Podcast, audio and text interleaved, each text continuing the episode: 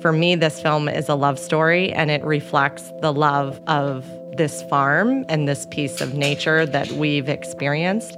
And so I would love if people walk away inspired to begin to create that connection in some very small way for themselves. And I would say that no political or religious side owns the conversation around the planet. I would say all of us innately know that we are dependent upon the finite natural resources of this life giving blue marble floating through space. And allow yourselves to be uh, made fun of for desiring a vulnerable reconnection back to nature. And when someone tries to bring up the ideas or the conversation around economics or practicality or um, logic, stay focused on that reconnection because I feel ultimately what we're all starving from starts with that reconnection to nature and then from there to each other. That's Molly and John Chester this week on the Rich Roll Podcast.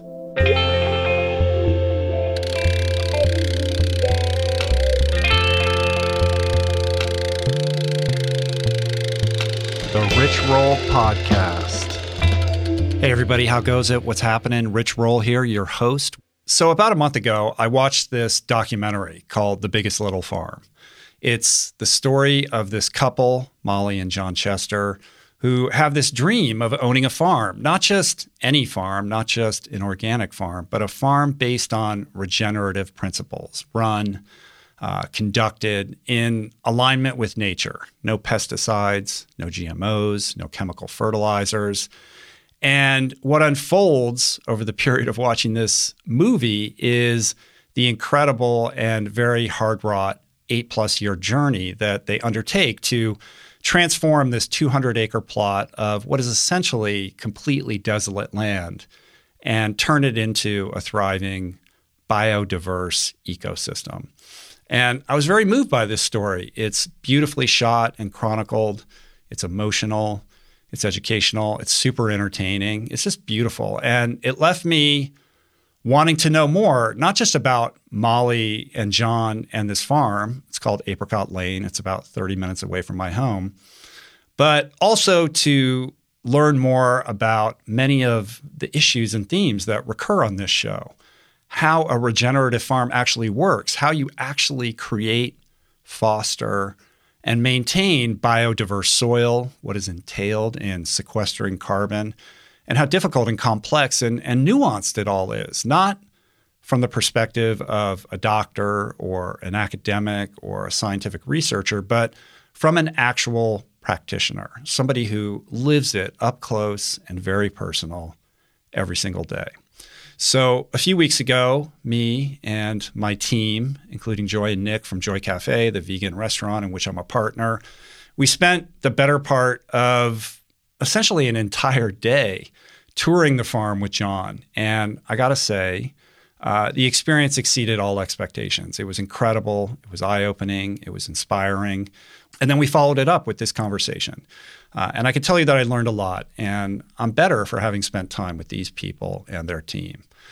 I've got quite a few very important prefatory remarks I want to say about all of this before we dive in, mainly because I know there are some hardcore vegans out there who were upset with my decision to visit this farm, and I want to address it. But first, let's take care of some business.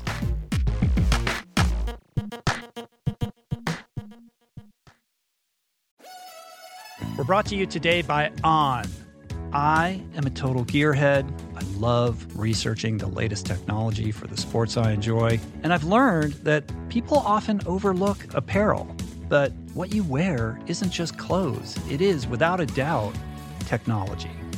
Technology that can make or break a performance. And I can tell you, after spending two full days meeting with the apparel wizards at On Labs in Zurich, that On is innovating in this space like no other with next gen premium fabrics, and just this heightened level of sophistication and precision and testing and development and intentionality previously unheard of that puts them just miles beyond the competition.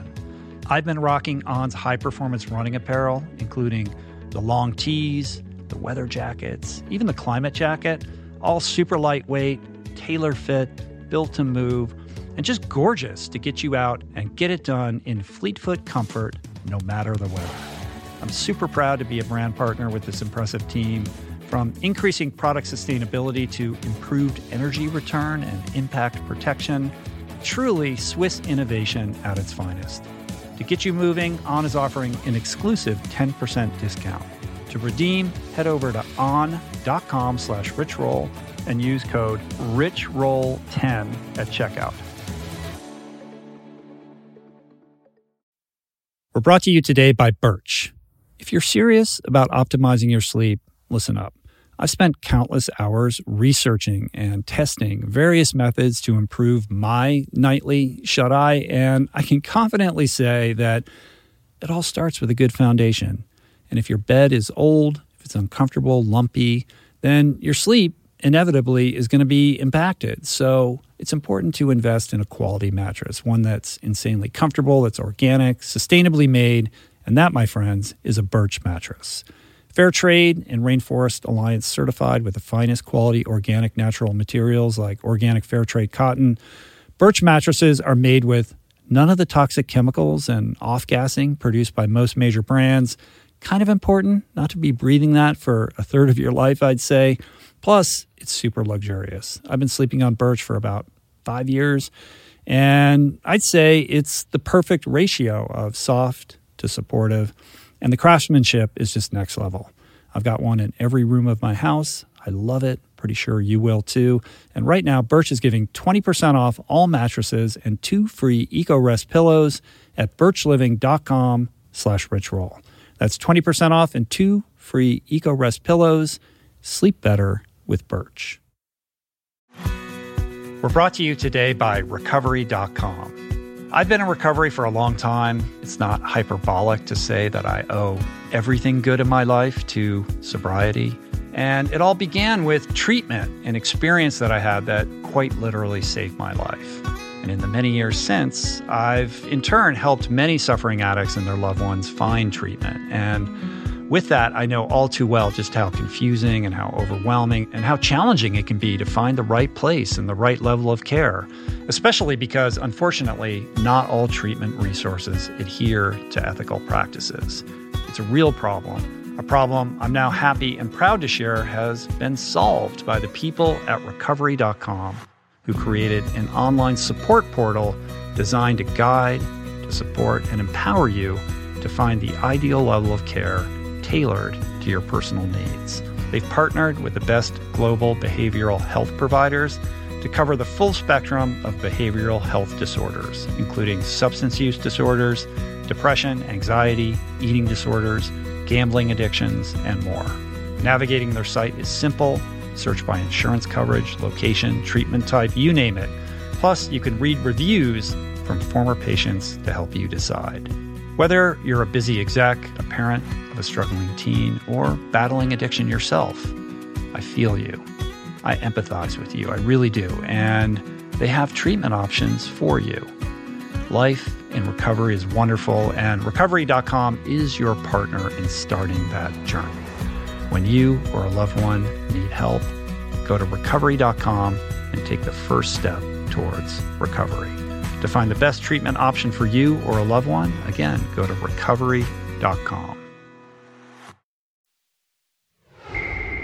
Okay, so some of you may know that after visiting the farm, I posted a few pictures on Instagram from the experience, along with a caption explaining how much I learned, how much I enjoyed the experience, and, and how much respect the work that John and Molly and their team have done to do what so many said was impossible to accomplish basically everything that environmentalists and health advocates unanimously urge must be done to improve our food system and repair the rapidly vanishing biodiversity of our precious soil, the planet's lifeblood, to create food security, uh, and sequester atmospheric carbon by pivoting away from the glyphosate laden, chemical based, industrial, conglomerate owned, animal intensive CAFO factory farms that dominate our current system to the demise of human, animal, and ecological health, and returning to regenerative principles, natural rhythms, and perhaps most importantly, to serve as an example that sustainable practices not only work, but work better than conventional methods by increasing yields, producing more nutritionally dense fruits and vegetables, drawing down carbon, and building resilience against things like water and soil erosion.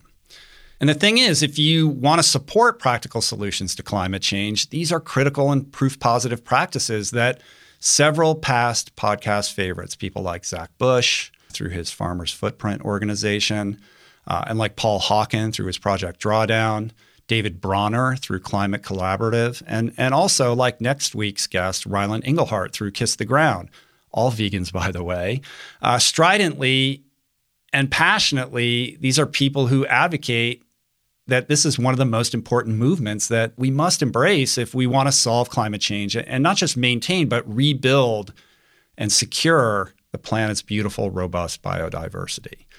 In any event, that Instagram post was mostly well received, but was also met with a very loud and I think it's fair to say angry response by certain strident members of the vegan community expressing disappointment, betrayal, and even calls to cancel me because Apricot Farms, albeit predominantly an agricultural farm that produces an incredibly wide variety of organic fruits and vegetables, also makes use of some animals pigs, chickens, sheep, cattle as part of the soil regeneration process, and that a small number of these animals are later sold for food.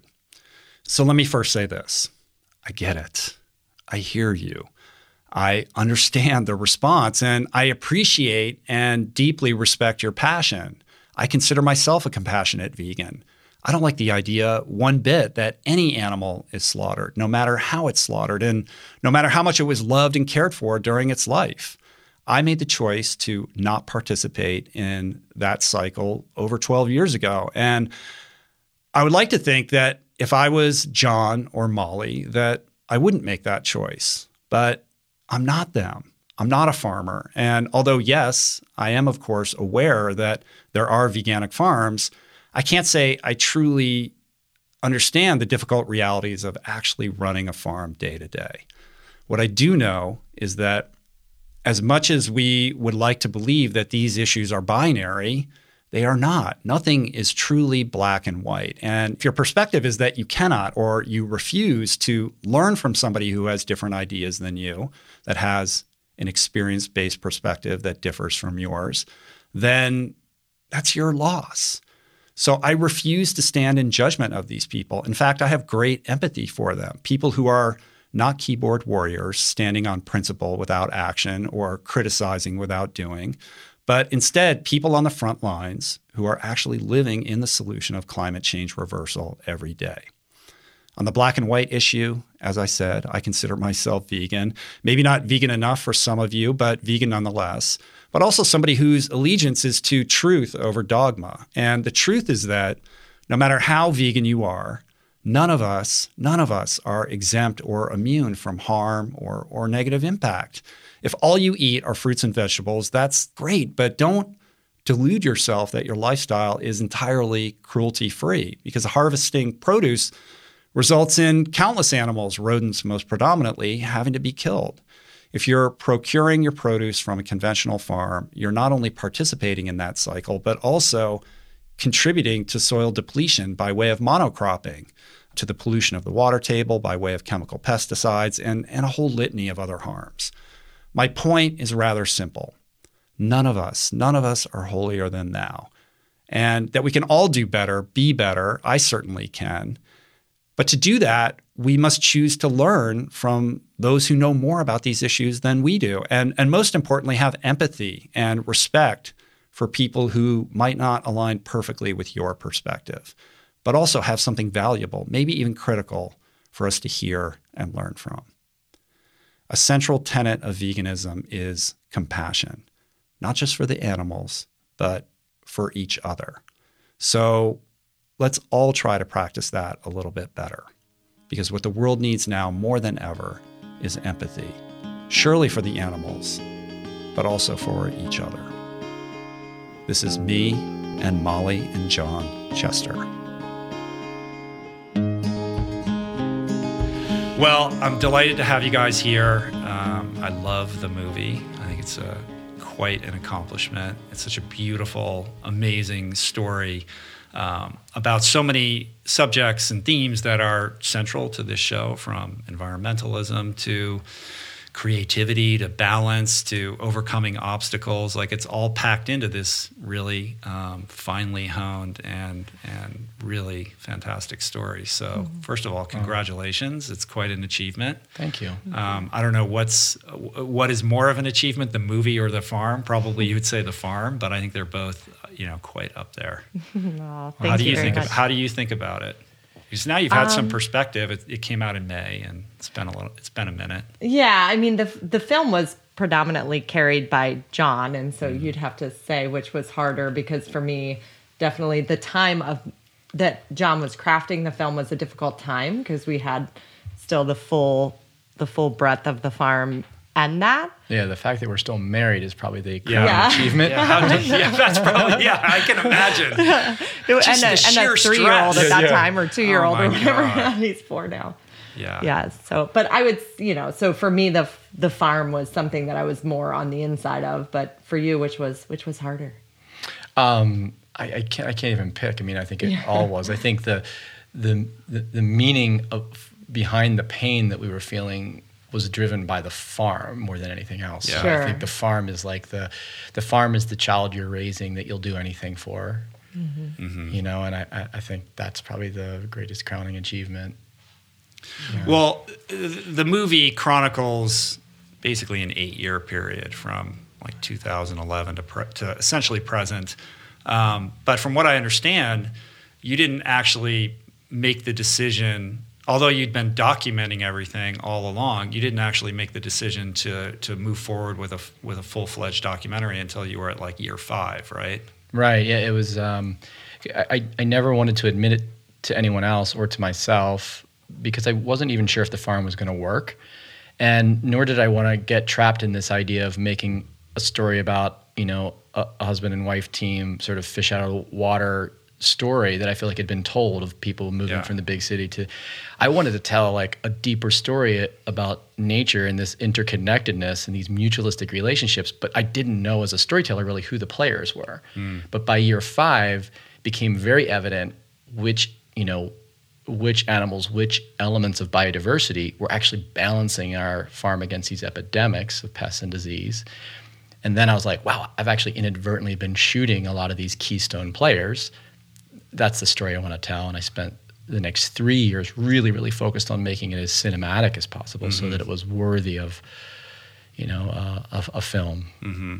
And there's this moment where you have this realization that that you're actually one of the antagonists. Yeah, yeah, right. And I didn't realize that until a couple yeah. edits uh, in telling the film uh, during the editing process, and I was sitting there, and I, I didn't include my skepticism is that what you're talking about? Yeah. Yeah, and I realized you I thought you were all in. I thought I was. Yeah, so I, reviewing I, the footage. I was so excited to be able to present this film where I was like this great idea, this this idealist like my wife, and who was so optimistic. And the truth is, is that I was, a, you know, both. I, but I was also very skeptic and scared, and so I was constantly questioning whether or not I was going to be let down and be told at some point that Santa isn't real. Yeah. You know, so I put that in the film the hero i mean how, who do you think is the hero in the movie? Is it nature? Is it soil? I mean there's a there's a there's a beautiful you know humility to the whole thing and this theme of of arriving at this place where you realize like you're, you're you can't you can't conquer this thing. You have to collaborate with it. You have to like be more in the allowing and kind of gracefully dance around its edges rather than trying to kind of harness it and and force it to, to succumb to your will. You said it. I think the, for me personally, I think the hero is our humility within the admission of our vulnerability and need for nature. Mm. And I think that was the part that was hardest to learn. And then nature can become a hero if you're willing to connect with it in that vulnerable way. Yeah. And you know, where I'm from on the eastern shore of Maryland, you're kind of shamed out of that whole idea by being called a you know a hippie or a tree hugger, yeah. so you don't get to go deep. Uh, but yeah, that's my personal. What's your What do you think, Mara? Um, as far as the hero, well, if I just look at it for just flatly and think I'm watching a film and what excites me, I mean, you really do all of the characters of nature are what you celebrate and come through and pull it off. Yeah. And um, so I would definitely say from the coyote to the ducks. I mean, the moment when the ducks unfold out of their coop and you see what their purpose is, you want to cheer. Yeah. I did. And I Yeah. got to just watch it because I wasn't editing it. Kinda- so I had that experience of just wanting to cheer. So I would definitely say the Right. Yeah. nature characters.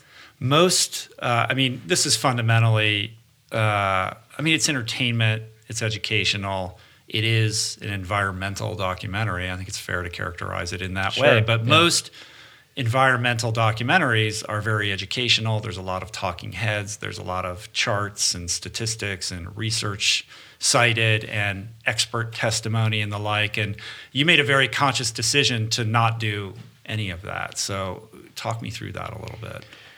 Yeah, that's um, you know I grew up watching films about nature, and I think what I have noticed in in most documentary, a lot of times what happens as a byproduct of sort of taking a position as a storyteller is you create a polarization around the issue, and with the environment, what I feel like the, the the missing the missing element in the story of the ecosystem is one where we're not acknowledging that fear driving the conversation, we're not acknowledging the, the destructive pattern and response that both sides have to fear. One side gets mad and blames the other, and the other side shuts down. And what we need is a culture of great curiosity, not confrontation. Mm-hmm. Because the missing element is this is a society that is encouraging innovation. And that's what we've lost is this innovative way in order to sort of interact with the ecosystem. And so I wanted to make sure I told the story that would open people up to the to, to the to the, the element of change that I experienced and that was I fell in love with it so I became more curious about it. And so as a sort of a book that Wendell Berry wrote called It All Turns on a Affection. And I and I think that um, that that way into this conversation is so important. And so telling a story where there's experts and pointing fingers and assigning blame uh, only does more to divide us in a time where we need great innovation and, and bipartisan Yeah. buy-in. What do you think, Molly? Yeah, I would agree, definitely. And to kind of bounce off of what you were saying about um, curiosity, we were just talking about that yesterday with children that this generation, because there's so much screen time, not that screen time is a bad thing in and of itself. It might But- be. Yeah, maybe so. but that it limits that ability to be curious because you just mm-hmm. have a video image in your head of how to play. So you act that out rather than creating and having that spark of inspiration. So I do think that the films, the film's curiosity can stimulate that in us, and that feels naturally good to us.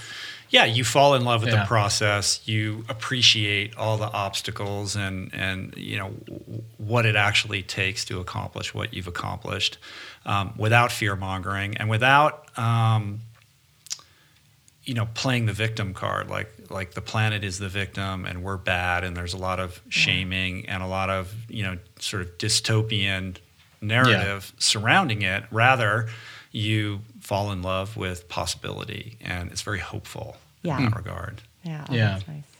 What I liked, I um, I spent time on the the website for the movie today, and what I didn't realize until this morning was that you have like these curriculums for kids. You can download these programs that basically you know take a classroom classroom through an educational experience, uh, you know, as a microcosm of of what you guys um, have learned. Yeah, Yeah, yeah, yeah. that's a new thing that started with the im- film. Yeah, the impact campaign um, with the film was something we thought about um, before it even released, and you know, really giving uh teachers a chance to um, be able to sort of take some of the things that are introduced, ideas that are introduced, and sort of turn them into lesson plans. But you know, there's so much science behind every frame of the film. Like you could, there's like a, there's a, s- a couple of scenes like between ants, aphids, and ladybugs, and it's like three seconds. But there's there's a whole sort of lesson that creates a lens of understanding of how the entire ecosystem works Uh-huh.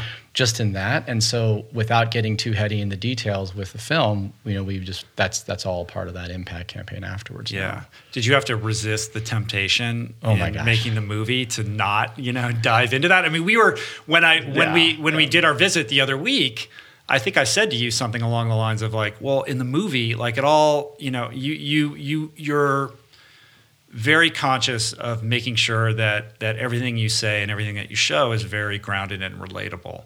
Um, but then in talking to you, you were going off on these crazy monologues. I was like, well, this guy's like knowledge base is like ten thousand times what you would suspect by watching the movie alone. Yeah. yeah it, it Not to say that you dumbed yourself down, but you were like trying to make sure that that you know you were you were you weren't trying to impress people with how much you knew. You were just trying to create that like emotional and intellectual connection with the work. Yeah, I I felt there was a real. It was it was hard at times because I was. Yeah, here's what I learned though. We for the eight years in leading in in doing this farm, we were touring people and around the farm. Occasionally, we would do tours, and regardless of what they believed about the environment or uh, whether they you know believed there was clim- climate change was re- related to human impact or not, um, how they felt about uh, veganism, vegetarianism, or animals.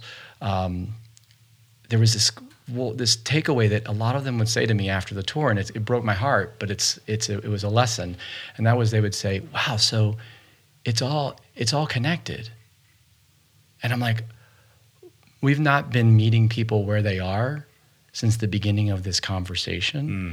Because and that's the fundamental core message of all of it. Yeah. Right, but what does that look like? No one's ever been able to show show an audience, in my opinion, what interdependent interconnectedness is.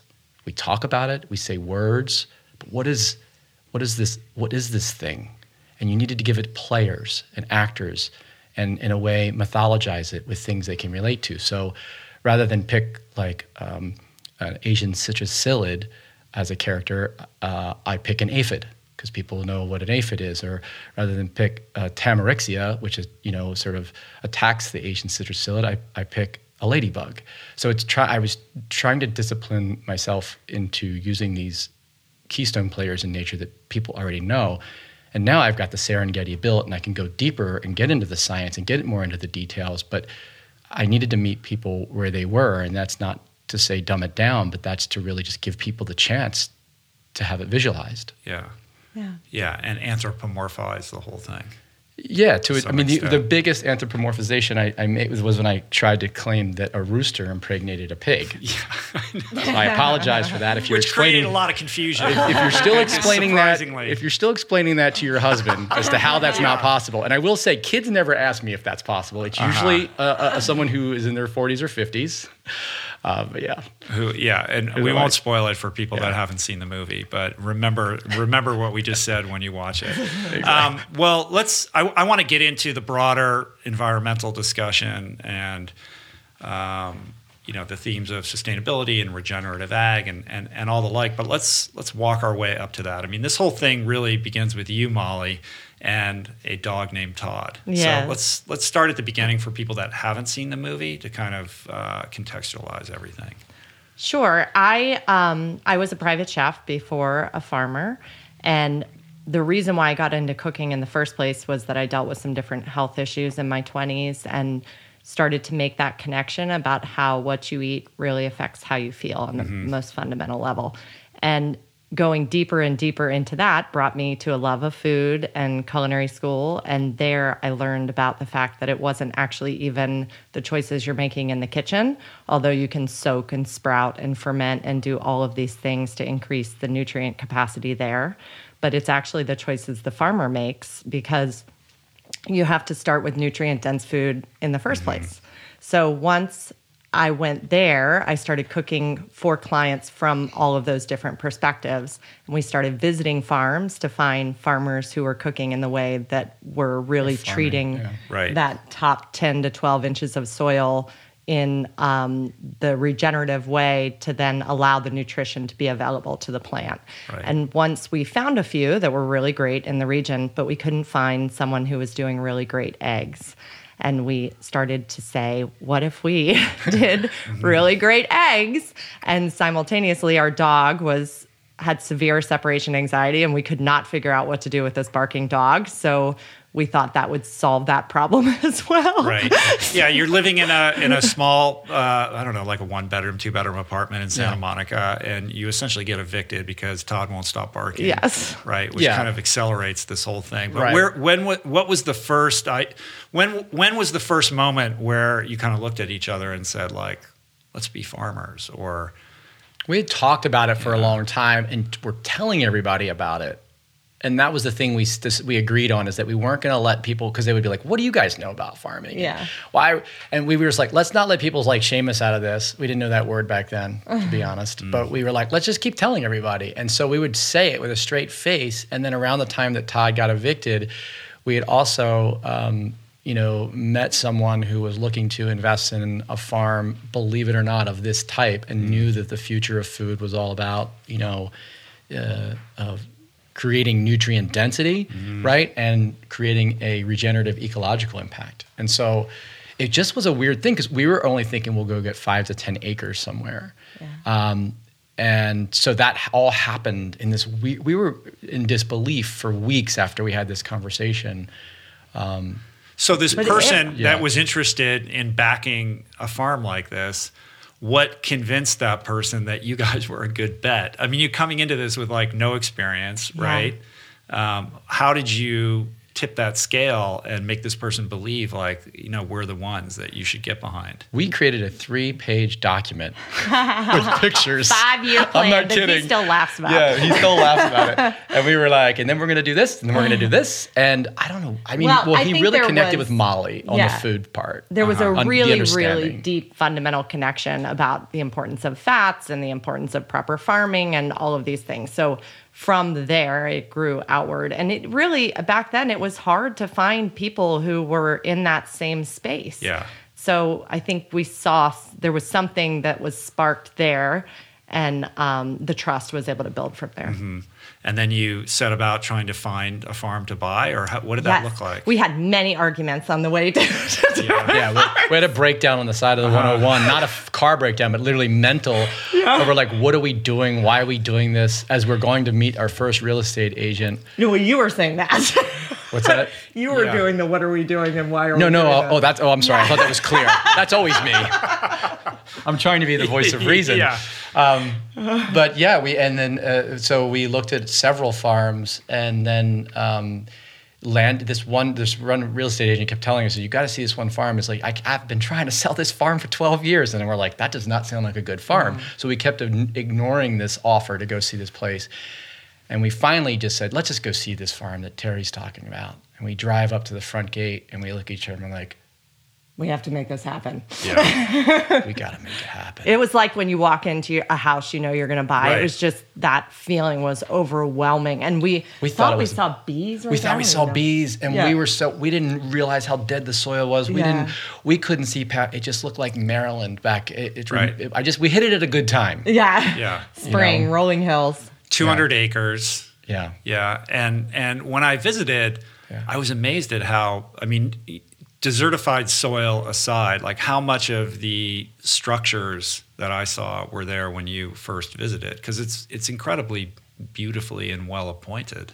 it was an like old, from the gate, from even from the gate, like everything Sure. about it is like really well done, beautiful. the uh, it was an originally it was a lemon farm and they were breeding um, like thoroughbred racehorses there Uh-huh. so there was a whole nother agenda with this with this place um, the, the, the, fortunate and unfortunate thing is that it had been sitting on the market for so long and it was 2000 you know coming out of 2009 right Right. um, And, and, foreclosed on a couple it- times. yeah and and the previous owner was was really looking to get rid of it so there was just a sort of converging of sort of moments for us but it was um, the, the structures on it made it appealing for where it could go in 10 15 years but Yeah. it definitely made no difference to how healthy the farm was going to be Yeah. right so is it, you know like i say old horse farm abused pastures and Mm. Yeah. fences So you jump on this thing, And I'm just like, what's the first day like? I mean, we didn't even say like you're coming from a filmmaking background. Yeah. You're, you know, worked on nature documentaries and all kinds of different, you know, Mm-hmm. sort of cinematic, animal, nature-based projects. Um, but you're not coming from, you know, some kind of regenerative farming background, other than growing up on the Eastern Shore. On the Eastern Yeah. Shore, yeah, where I thought because I lived near chicken farms and drove tractors on a couple of like corn farms that I knew I knew farming, but I didn't know anything. Yeah. Yeah, I don't know. If day one was like, um, wow, there's a lot of avocados, and I remember picking up a lot off the ground, going like that, would, like that was going to end, and I was like, Yeah. oh, wait, th- we have a endless supply of avocados, but the the idea of like what we were really up against didn't come into focus until we really got Alan involved. Yeah. But I, I would say there was this feeling almost like it only happens a couple times in life where you mm. literally feel so buzzily alive, like a dream just came true. You, know, it's you one knew of was those the right moments. thing. This is your path. Yes. Yeah. And I, I can even remember waking up. The John, I couldn't be there yet because we had so many things that were still in irons in the fire because we didn't know this was going to happen. And I wake up and I'm sitting there and I'm like, oh my gosh, this feels like a fantasy, almost like how the girl in those silly movies finds out she's a princess. It's like I found out that I was a farmer. Right. it felt uh-huh. so good and so does. alive. I can remember the calla lilies and the smells, and still sometimes I'll smell a smell in the farm, and it brings me back to that very first day. It's so good. Yeah. Well, I mean, you maintain that level, at least by appearances from watching the movie, you maintain that level of enthusiasm pretty much throughout, which is kind of like, I look at it like you're this constant in that regard that, mm-hmm. that, that John is always measuring himself up against. Mm. Yeah. Right? In the sense that Fair, like yeah. you're holding that, that place mm-hmm. of like hope and perhaps, you know, some mix of, of idealism and naivete. Absolutely. But that's the strength that like John needs to kind of keep moving forward. Yeah. Is that fair? very, Very fair, fair. yeah. And I think, you know, in so many ways, John, I, I remember meeting John for the very first time, and it was like when my life started. You know, it's like I needed his grounding to deepen that nature that uh-huh. is me. And without him, I was in culinary school, so I had to be away from him for a period of time. And I was up there, and I can get so just like into what I'm doing that that's all I do. You know, I'll just, I was up there, I was learning about food, I'd do food on the weekend all the time. And one day I was like, man, I've lost my sparkle or something. Something's missing. And I was looking out the window, and I remember thinking, oh, my sparkle is John. Like that's his something about the energy that he mm. brings to my space makes it come alive. Mm. So yes, there's idealism and a lot of naivete. Yeah. but his deepening makes me deep. Right. Yeah. Yeah, you, That's you very nice. complement each other in that way, Yeah. right? Um, well, there's that really fun montage early in the movie where you're like, "We're gonna make tomatoes. I'm gonna do this. and it's gonna be like that." And like, That's real. It shouldn't even have been a cartoon. I just didn't have Which it. I mean, I just from that I just take like Yeah. you know an optimistic enthusiasm Yes. and perhaps you know some level of idealism. So you sure. go into this whole thing with that idealistic streak of Yeah. we're going to do this differently.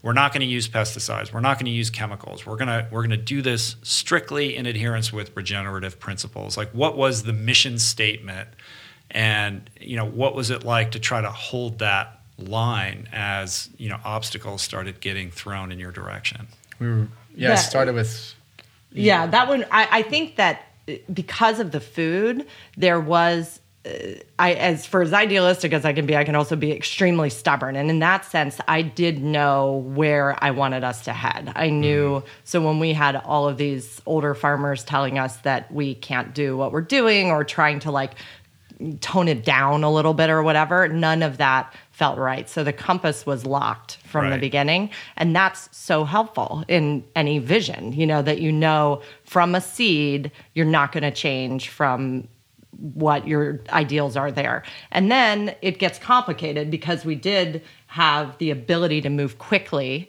and that makes you have so much opportunity and nature is so much opportunity and when you open pandora's box mm-hmm. you're like in the middle of that and then that's when all hell broke loose yeah yeah. yeah how go early on Peter. do you bring alan into it i mean he you know in this kind of hero's journey this like joseph campbell you know architecture he's definitely like the yoda right? Yeah. yeah. yeah. And he was. He felt like that. With a, but he just like a lot more cursing. Yeah. you know. Um, so that was like uh, pretty soon after we got there. Molly um, scoured uh, the internet, but also got connected uh, with uh, through the Demeter organization, which is biodynamic organization. That there was this great consultant named Alan York who'd done all this work all over the world on vineyards. If we could, you know, convince him to kind of like get involved with this project because it wasn't a vineyard. And so it truly was like another like hero's journey thing where he refuses the the call like three times. He's like, Right. "You guys want nothing to do with this. You don't know what you're getting into.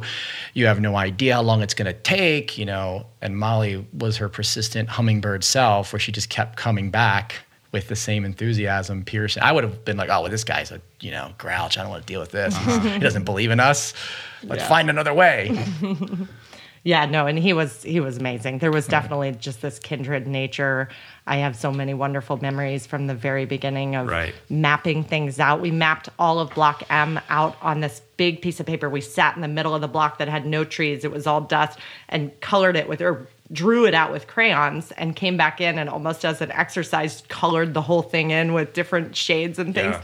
And I can't find it. I don't know where that thing Oh, is no. but there was so much with him that was simple and i think that goes back to what we were talking about with john with filmmaking anytime something has got gone through the whole process and come back to simple it's like how Mm. you watch a figure skater and you're like oh i can do that because they make it look simple Yeah. and he was there so he would leave us every time he he left with um, an outline of what he wanted from us and it was something that we could do. And i just that was like the bible for me. I would go step by step through it to make sure we were on track. And at that point we had no we had some compass of our own but not really. The level of depth of what he was talking about was for sure over our head to a certain degree until you experience it.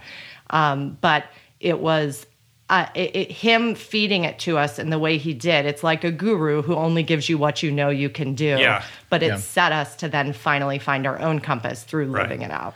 Yeah, I mean, I, I, I think of him as coming in with these core tenets, which are basically like biodiversity is king, and you know, soil is everything, right? I mean, it kind of distills down to that, um, and then he throws these, you know, obscure sort of Zen koan esque like sort of statements at you that confound you, um, but he is kind of that high watermark that you're, you're trying to like live up to the standard that he set, and it's a thing that is that is um, perhaps simple, but also very much not easy.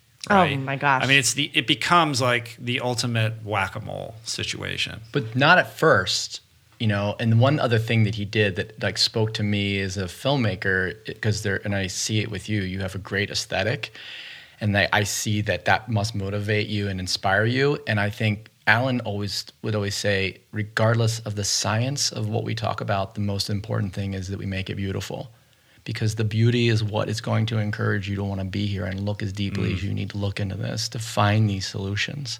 You need to create beauty. That cultivation is full of endless possibility. And I'm like, I can get down with that. Yeah.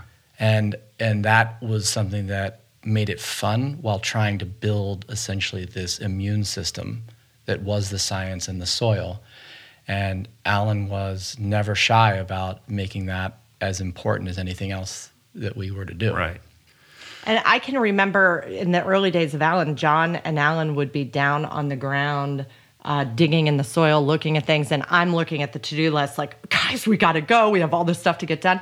But I it was, like in those everything in that moment with him. Yeah. He was Yeah. teaching me everything, and That was yeah. that, and that goes back to John being my depth. She would say- he was there digging in the dirt, going deeper, and figuring it all, figuring out everything we needed to really go where we were going. Well, I would say, don't ask Alan so many questions about soil today. I'm like, but it's all about the soil. like, she's like, yeah, but then we talk about the soil all day long. I'm like, oh, right? Well, I want to get into the soil, but before we Yeah. do that, I, I think it would be prudent to get clarity on um, what it means to be a regenerative farm and what the differences are between um, regenerative principles versus an organic farm versus um, a biodynamic farm versus a conventional farm. Can you kind of break that down? I think it can break down three of those. I think biodynamic and regenerative can kind of be the same in a way. But so in like an industrialized monocrop farm, it's all about trying to grow high value volume product for as cheaply as possible without uh, any type of reverence for the nutrient density of the food and the health of the soil. So you end up creating this extractive method of farming that's just pulling and robbing, you know, the regenerative power of soil out in order to grow food cheap.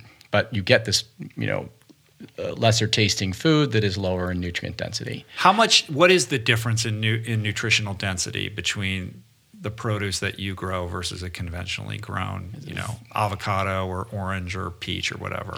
Well, I mean, it's hard to sort of put Yeah. a one quantifying number, but like our eggs have, you know, th- three to five times the vitamin A, um, higher omega three to omega six ratio, um, higher lutein. Um, so there is quantifiable um, nutrient analysis that would change farm to farm, soil to soil. Um, and then those are all the things that go into helping us fight, you know, degenerative diseases, right? Um, I'm not sure if I answered the question. No, that answers it's it. It's hard. yeah, to and it's, so- it's yeah. also challenging eh, right now to research really anything with regards to food because one, it's conventional is pumping NP and K and other another suite of nutrients into the trees. Yeah. And those, so when you test, that's not where you're really going to be able to see it as clearly of what's different. Mm-hmm. But what you can certainly tell is that flavor comes from that difference. So when Right. you eat an apple from a farm that's focused on regeneration, it has a depth of flavor that you can't get anywhere Right. else. What is the meaning of life? What happens when we die? What is our purpose here? If, like me, you ponder these delicious existential questions, I have got just the thing for you. It's called Soul Boom. It's a podcast hosted by everyone's favorite best friend and my friend, the deep thinking and deeply hilarious Rainn Wilson, where he communes with intellectuals and entertainers, theologians and philosophers in intimate exchanges that tickle the mind, heart, and yes, the soul. Subscribe to Soul Boom on YouTube or wherever you get your podcasts and explore other groundbreaking series at voicingchange.media.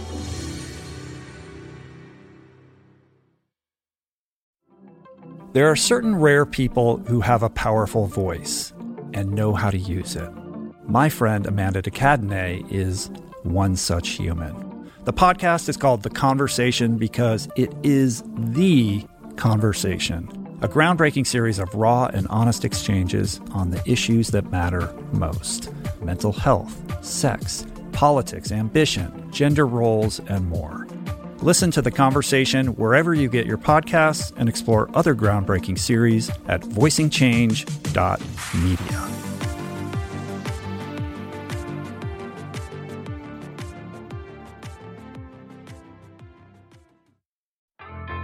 There is so much health information out there. It can feel overwhelming and leave even the most well intentioned confused about what's what and who to trust. Well, the first person that I call when I'm seeking clarity is my friend and nutrition expert Simon Hill, host of the fantastic podcast, The Proof. Each week, Simon matches wits with brilliant scientists, translating their evidence based insights into actionable tools for better well being. Subscribe to The Proof, available wherever you get your podcasts, and explore other groundbreaking series at voicingchange.media.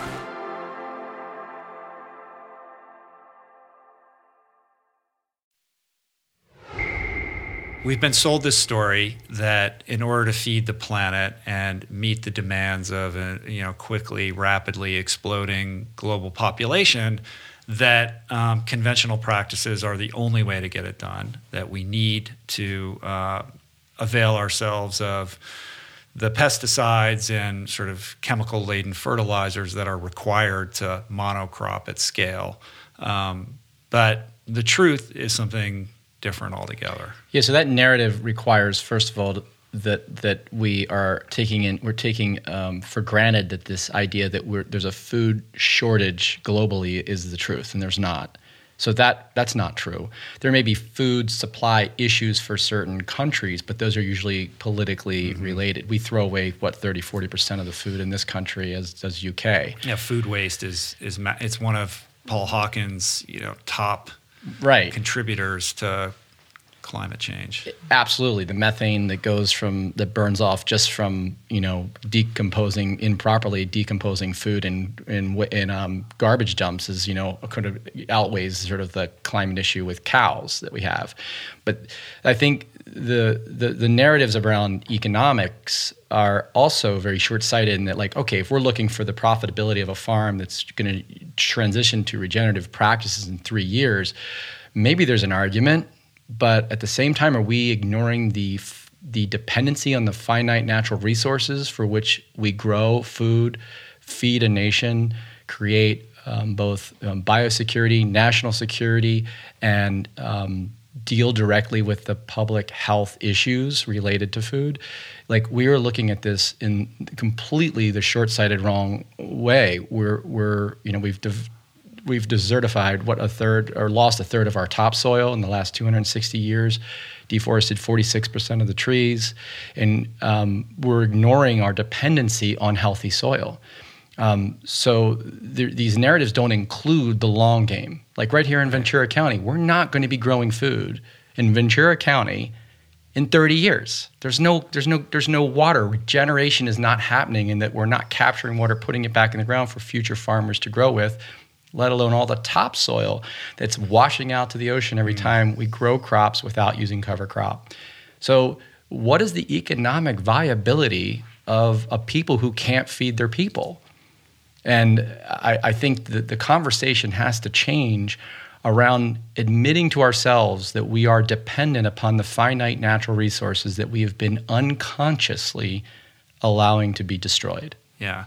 And it, it, it becomes a national security issue. Yeah. Absolutely. sure. You know, ask, Yeah. you know, Germany post the war. I mean, that was one of the big issues. They were cut off from their food supply. And, um, you know, China right now is realizing how incredibly dependent they are on outside food sources to where they're not allowing any land to be developed. They're saving it all for agriculture.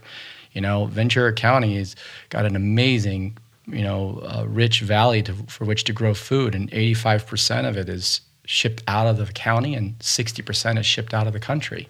Right. What is the, how do you explain the difference between uh, a regenerative farm and an organic farm?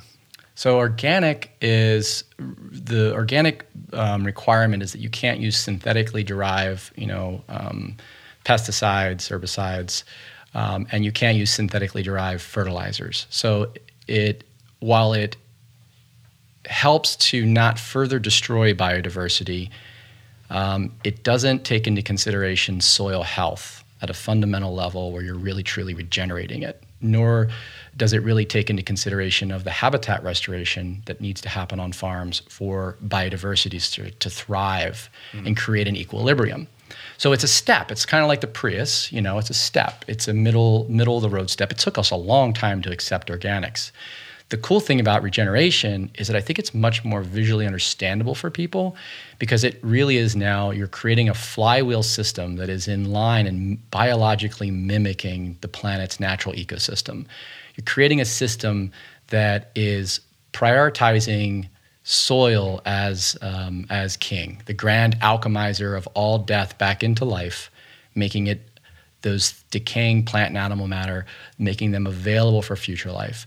And once you get that pump started, you begin to realize the regenerative effects of, uh, effects of biodiversity and topsoil and how we have all been able to live on this planet and what makes it so different Yeah. than Mars and, and, and the moon. You just got to work your ass off for like a decade. Yeah. there, right? Yeah, well, at least in a, in a, in, an ex, in a farm that had been extractively farmed for 45 years, yeah. Uh-huh. But there's, uh, you know, there's some spots in Maryland I know about that have a, you know, an eight-year head start on where we are. Um, it's not like this everywhere, and everyone's story is going to be different, and the length of time is going to be different. Yeah.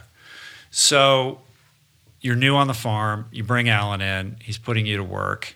Um, what are the what are the kind of unforeseen you know uh, things that start get started start to get slung in your direction? Like the problems that happen. Yeah. Um, well, mainly Alan was there during the golden period of, I think, idealistic enthusiasm and excitement. And he Yeah. described it. He said he actually said this uh, just to set it up. He goes, "The first two three years, you're going to be so full of excitement, you'll think, how could anyone not ever take part in this life?" Then around year four and five, you're going to see all these problems. You're going to be like, or year four, you're going to see all these problems. You're going to be like, we have screwed up, and you know we need to turn around and go back. He goes, but I promise you, by year five into five into seven, you're going to see the return of the biodiversity. It's going to help fight those wars against these epidemics. And so we were year. He passed away uh, year two. Yeah. Um, so in the beginning, it was all about just ripping out crops, putting in culverts, and you know building fences. It was barely about agriculture. Right. It felt like it was more about infrastructure. It's just organization at that point, and then Yeah. then all hell breaks loose. Yeah, Yeah. as soon as At the cover point. crops started, Yeah. we created the worst epidemics. You know, from gophers to pest issues.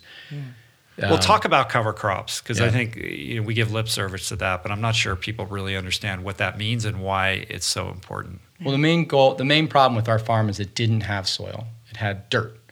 So it was lifeless. And plants build soil, right? And they are essentially photosynthesizing, pumping, you know, a, a, a liquefied version of carbonic sugars into the soil, feeding microorganisms. These microorganisms are these alchemizers turning death back into life, like turning death back into available nutrients for future life. So we had to make sure there was no bare soil. That was rule number one with Alan. No bare soil ever. That's a complete violation of our standard. So we were planting, you know, a mix of legumes and grasses. Not only are they rebuilding the soil through that process of feeding microorganisms, they're creating porosity, so allowing water and rain to seep in, right? They're increasing biomass and organic matter, which helps to create a sponge like effect with soil. Like an interesting anecdote is we increase soil organic matter between or up to 3% in, in the seven years. Yeah. A 1% increase in soil organic matter per acre has, first of all, requires 21 tons of atmospheric carbon to be drawn down in order to build that. But it also has the water holding capacity, that 1% per acre, of about 16,500 to about 25,000 gallons of water in the top four inches. So you're holding swimming pools worth Right. of water with every one of the increase. So Yeah, one of the, sorry to interrupt, No. but one that was one of the things that was super impactful when we visited. Um, it's a pretty stark contrast when you're kind of up on a high hill and you can see the surrounding farms and how different they look to yours. Um, and you were talking about how you know when the rains came, we had heavy rains this past winter. Um, that the whatever topsoil existed on those surrounding farms just got washed away and in, in, gone. in, it goes in into the water, hour. water table or whatever. Whereas your farm was able to just hold all of that water and create this amazing aquifer. Yeah, and like probably a sponge-like layer of that was kept in the top 12 inches, and whatever it couldn't hold went back into the ground deep into the aquifer to recharge it. So you're you're building soil, you're sequestering water, and then you're actually these plants that we thought of as weeds, but these weeds and these grasses and legumes are actually helping to surface and cycle nutrients. Like purslane is a weed to people, and we look at it differently. It's uh, when you have an acre of purslane, that's 400 pounds of potassium that you have living on the top of your soil, and as that decays, it sort of filters down past root zones and gives plants an access to potassium. Your crop plants. So you're building the fertility, right? And then you're also creating habitat for predator species of insects that are fighting the pest species of insect. Uh-huh. So it took us three or four years to see the ladybug population come back to such a number that it could override the ant population that was protecting the aphid population Yeah. Right. right? And that's like to say, oh, well, I'm just waiting three years while this destruction happens for nature to return is not a conversation you can have with a lot of people. Right. It's a scary proposition, but it ecosystem response to these issues takes a long time, especially when you don't have the habitat in place. But now the habitat's in place. You've got this cover crop. It's part of the habitat equation. It's not the only thing. And so the next season, when the pest outbreak happens, you've got predators that are like, "Oh, damn! I need to have extra babies. I see this happening. We're going to have more, lay more eggs here." Literally, the ladybugs will lay their eggs right in the middle of an aphid population. Uh-huh. And, and the ants, and no one's the wiser. They're running around trying to protect the aphids, and they have no idea that in a few you know weeks, there's going to be this hatching colony of ladybugs right in the middle of their house. Yeah. It's brilliant. I mean, it becomes this this uh, like almost game of three dimensional chess, right? You're you're Yeah. sort of you're sort of um, lording over this symphony and trying to figure out how to conduct it. And the minute you kind of figure out a natural solution to one of these problems, it just creates another problem. And the human instinct is to clamp, like, let's crush that problem mm-hmm. and and it will go away. Like this very like dualistic sensibility that the way to solve that problem is by doing this without an appreciation for the domino effect that that occurs. Mm-hmm. And it's a journey to understanding that that you know the interconnectedness is so much more profound than you can imagine. And the, the implications of everything are almost impossible to track because they're so they're so profuse right? Mm-hmm. So whether it's the ladybugs or the aphids or the ants or the bees or the the birds who are you know now eating all the fruit and then all the snails that come out like it's just a constant learning curve of trying to figure out how to like corral all of this and get it to work in harmony right Yeah. and and part of that is just patience right and getting out of the way Totally. And I think, you know, we all are looking for the right and wrong ways to navigate our lives and tr- to be able to identify, right, this is right, this is wrong. I believe this, I believe that.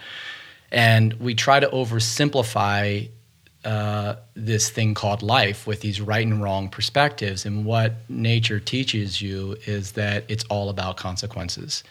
And consequences are um, are the truth, and consequences are not um, always going to happen in 30 minutes. They may take 30 years.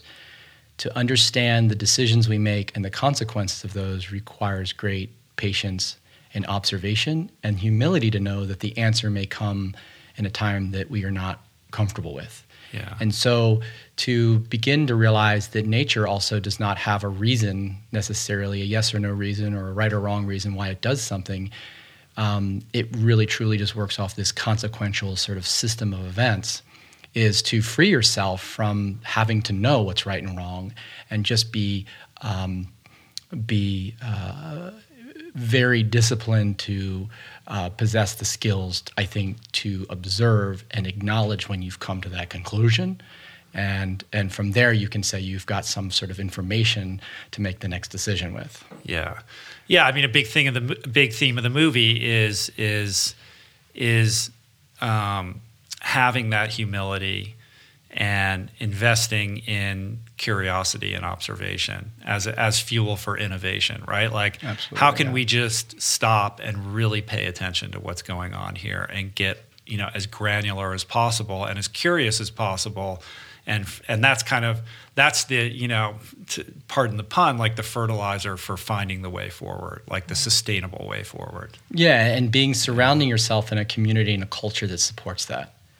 And that, and that and that's the trick, right? That's that's what we've got to get to because I think we're all des- there's a, there's so much fear out there with what's happening. Even whether you believe in man-made climate change or not, it's you- it's undeniable that we're all a little bit like, "Whoa, that was a that hurricane was a little stronger this year. That windstorms. So only been 10 fires in the last month yeah, yeah. Like I don't know if man, I don't know if uh, I'm just gonna say I don't know if man created that, but I know that that doesn't feel right to me.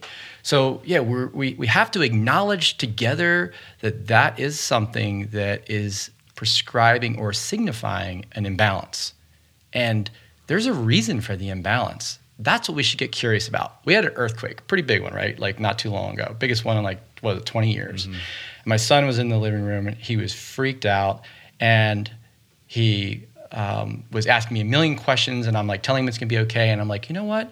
Do you know what an earthquake is? And he's like, no. And I'm like, let's watch a little video and let's learn what's happening. Immediately, 30 seconds later, he was completely calm. He had been able to visualize what was happening. It answered enough questions for him to sort of feel connected to it. And I think the things we are afraid of, we can no longer turn away. We must be curious and not confrontational. yeah in terms of uh, surrounding yourself with a supportive community molly what was it what was the reaction of the surrounding farms and, and farmers when you guys moved in and started doing things a little bit differently Um, you know, I, I'm. It probably could have been more aggressive. People would kind of leave us alone to a certain degree, but it definitely wasn't. Uh, we were doing something very different, and nobody understood what we were doing. And we, you have to deal with that feeling of um, a little bit not embarrassment, but you're just kind of on the outside of the situation, and you really just have to pull the resources mm. from yourself and the community that you find, you know, in other ways. And it's a challenging thing to go about that. I mean, John and I have always spent different times not with our people necessarily. Yeah. And so you're you sort of are an island and that's not it's not ideal. You want to. Everyone wants to live in a community. Mm-hmm. Yeah. But now with the movie out and all of that, yeah. like you're like, ooh, it's celebrity. Like, what is it? Has it changed? I mean, they must be, especially when their soil runs off in the rain and yours doesn't. Like, yeah. they have to be thinking, well, what is this? What are these guys onto? Like, are they are they are they demonstrating that kind of curiosity now? I think, yeah, it got better a little bit before the film. And I yeah, I would give them a little credit, but I think a lot of it was, well, you can't feed the world with this way of farming yeah. Um, and I'm like, well, that's an interesting. I wasn't trying to feed the world. I was just trying to feed my community. And is that enough? You know, in my head, I'm thinking. I didn't say that because I was like, oh well, I guess you can't feed the world. She's mm-hmm. right. Um, but they're now after about six years, they started coming around and asking questions. And we never have like looked at the way our neighbors grow. Um, as like the, the pointing fingers at them and saying that they're wrong because yeah, they're responding to a vote that we have all culturally supported, and that is like I just want my food cheap, and I want to have my blueberries in the wrong time of year, and you know. So they're just responding, just like Monsanto. It's like it's really easy to like point fingers. I don't agree with what Monsanto's doing, but they are a product of our own making. Um, so we never really preached to our neighbors, and our neighbors now are seeing the health of our plants and realizing we're not having these certain pest issues, and they're like, "So tell me about you know the the the ducks. And tell me about this. And that's great because that's what we need. We need that open dialogue. Um, and that was before the movie. So mm-hmm. I, and to, to, give them credit now after the movie they're probably just like i don't know what they're imagining. Um, but but i will say there has been a transition of, yeah. of appreciation. Yeah that's cool. Um, well let's talk about let's talk about soil. I want to dive deep into that. Um, soil is everything. Uh, and part of the process of restoring this soil has a lot to do with um, the composting and the composting tea, and it's kind of a, an amazing, elaborate thing that you guys constructed as part of this whole journey. So, um, yeah, I, I think so. There's a couple different ways we build soil. One is cover crop. The other is straight compost, meaning like we'll bring in everything from horse manure to the cow manure on our farm to uh, landscape cra- scraps, um, and turn that back into um, uh, sort of a soil compost. And then the third, it's like the top secret ingredient of our farm, is this vermicompost operation, which is essentially compost where worms are doing the work of breaking down organic matter. And the cool thing about worms is that they're inoculating that soil with up to 48 different types of bacteria. And then from those castings, the worm poop, we then brew a, a tea, a compost tea, which increases the diversity and microbial microbial count of the of the of the brew. And then we literally inject that as a homeopathic sort of level of injection, a small dose um, into the irrigation water to put all these right. warriors, these microbes, back out onto the soil to go to work, you know, creating that flywheel effect of breaking down decaying matter. So those are like our three components to sort of helping build um, an established, diverse, you know, microbial soil. Yeah, systems. we we had the opportunity to to put our hands in the worm compost and right in the and actually, yeah, it like it smelled it smelled great. It oh, smelled yeah. like like really good coffee grounds or something like that, right? There was some coffee grounds. Yeah, I don't know what, what, what that was. We do was, that. It make we do we feed the worms coffee because it keeps them working a little bit. yeah, okay. Not true. Not um, true. Anthropomorphized. And then you t- you take like it has a it has a porous bottom to it. This this sort of carafe where you you're creating this compost and you take like a couple inches off the bottom, right? Yeah, then, once a week. And then you put that into this kind of brewing machine that creates the tea. Giant That's 500 gallon tour, uh, tea brewer. Yeah, sorry if I oversimplified the steps. No. Um, but it's like the- cooking. Yeah. Yeah, and yeah, exactly. And then we, it's a big old jacuzzi full of air, uh, lots of um, aeration stones. So we want to create these aerobic conditions to avoid a, a, a domination, a domination of the anaerobic bacteria. Um, and that's for 24 hours. That's brewing, and uh, then it gets, like I said, injected into our irrigation system or f- sprayed in a foliar way, like on the leaves, because plants are like eight to 10 times more efficient um, in absorbing uh, nutrients through their leaves than through their roots, which is pretty crazy. Right. Yeah, I wouldn't have thought that. Yeah, and another thing it does is it colonizes the leaf surface with a diversity of bacteria that helps to prevent these epidemic fungal or bacterial outbreaks on the leaf. So you're creating competition by spraying it right onto the leaf itself, Yeah. right? Yeah, and it actually was really difficult to get the vermicompost bin working properly. It's an art, and it really is like making sourdough bread or uh-huh. people that make kombucha or all of these things. And so, it's it's doing the same thing that we are doing with our body by adding those fermented products Yeah. into our body. That's that we're doing that exact same thing with the land on a bigger scale. Yeah, the soil is the gut lining of Yeah, the I mean, I was just going to say there's you so many parallels between the two. It's like this Yeah. microcosm, macrocosm thing with, in the way that you know we try to buttress our own, you know, personal immune systems. Mm-hmm. It's it's it's basically the same process of creating biodiversity either in the gut flora or in the soil, which is the microbiome of the farm or the planet. You know, Exactly. people always ask, like, oh, I don't know if I could farm. Uh, I don't know if I could do what you guys do. But anyone who's been through a health crisis and has then addressed their food um, choices as a way to cure their health issue automatically has a four dimensional understanding of how soil works. And th- I, this has been tested time and time again with interns and apprentices that start on our farm. The ones that have been through a health crisis begin to understand what we're talking about when it comes to soil within about 24 hours. The Yeah. ones that have not been through that, it takes weeks for them to really understand what we're talking about. And that's what Molly offered to me because she went on that health journey. And then when I changed my food, I ch- it changed the way I thought, it changed the way I saw the world, it changed the way I felt.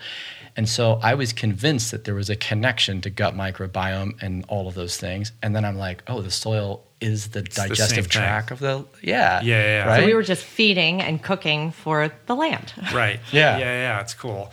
Well, one of the things that that Alan makes clear early and often is that you need animals. He doesn't quite know why, Right. or No. what that means, or, Or he doesn't know how to take care of them. Yeah. He's just like, go get them. But he's like, you need you need them. So let's talk. Let's talk about the animals.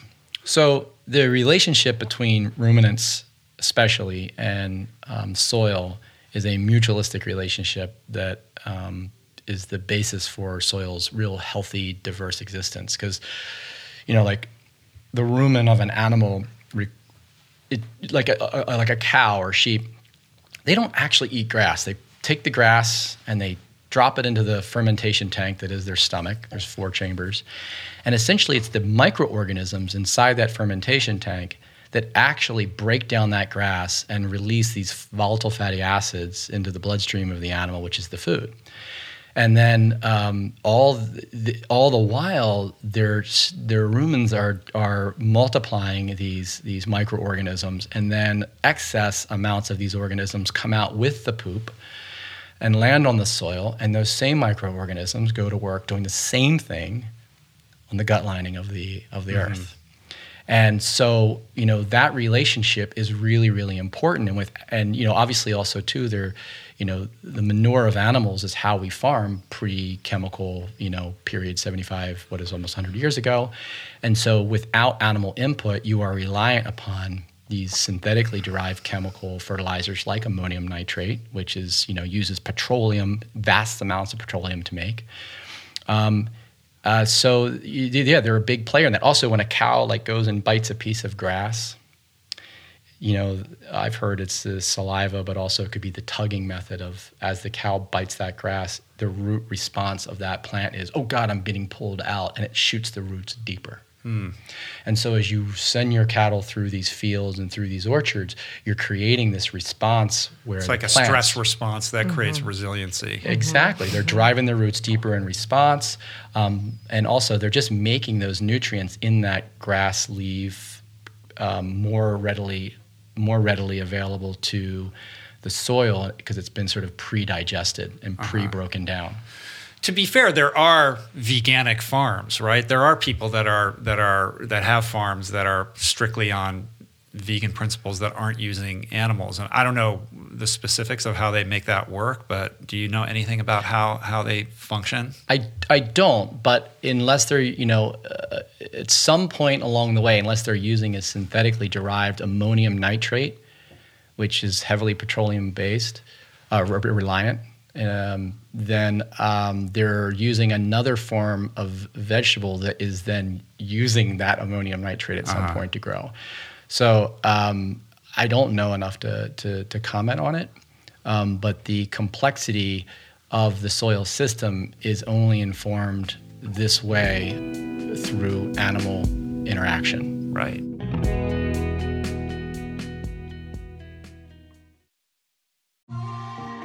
I'm super proud to announce my next venture, Voicing Change Media. This beautiful consortium of thinkers, storytellers, artists, and visionaries, all committed to fostering meaningful exchanges and sharing thought provoking content. Voicing Change Media will feature shows like The Proof with Simon Hill, Soul Boom with Rainn Wilson, Mentor Buffet with Alexi Pappas, Feel Better Live More with Dr. Rangan Chatterjee, and The Conversation with Amanda de Cadenet. You can explore this network and all its offerings at voicingchange.media.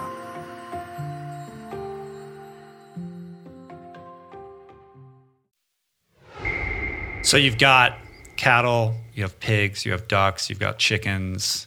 Um, what else? What other animals do you have? You have, you have, Cows, you have pigs, sheep. ducks, chickens, sheep, guinea hens, and then guardian dogs. Uh huh.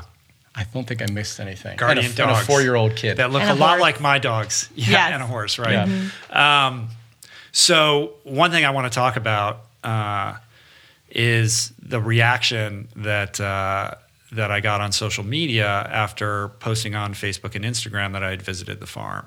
Um, for the most part, there was a huge outpouring of, of love and support. You have a lot of fans of the movie. A lot of people have seen the movie, and they were super excited about the fact that we were getting together.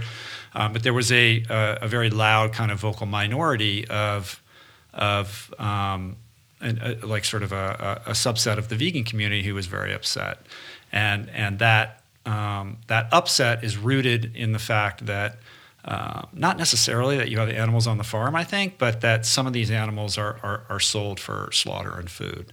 So I wanted to give, I want to talk about this. I want to have a mature, you know, kind of like Sure.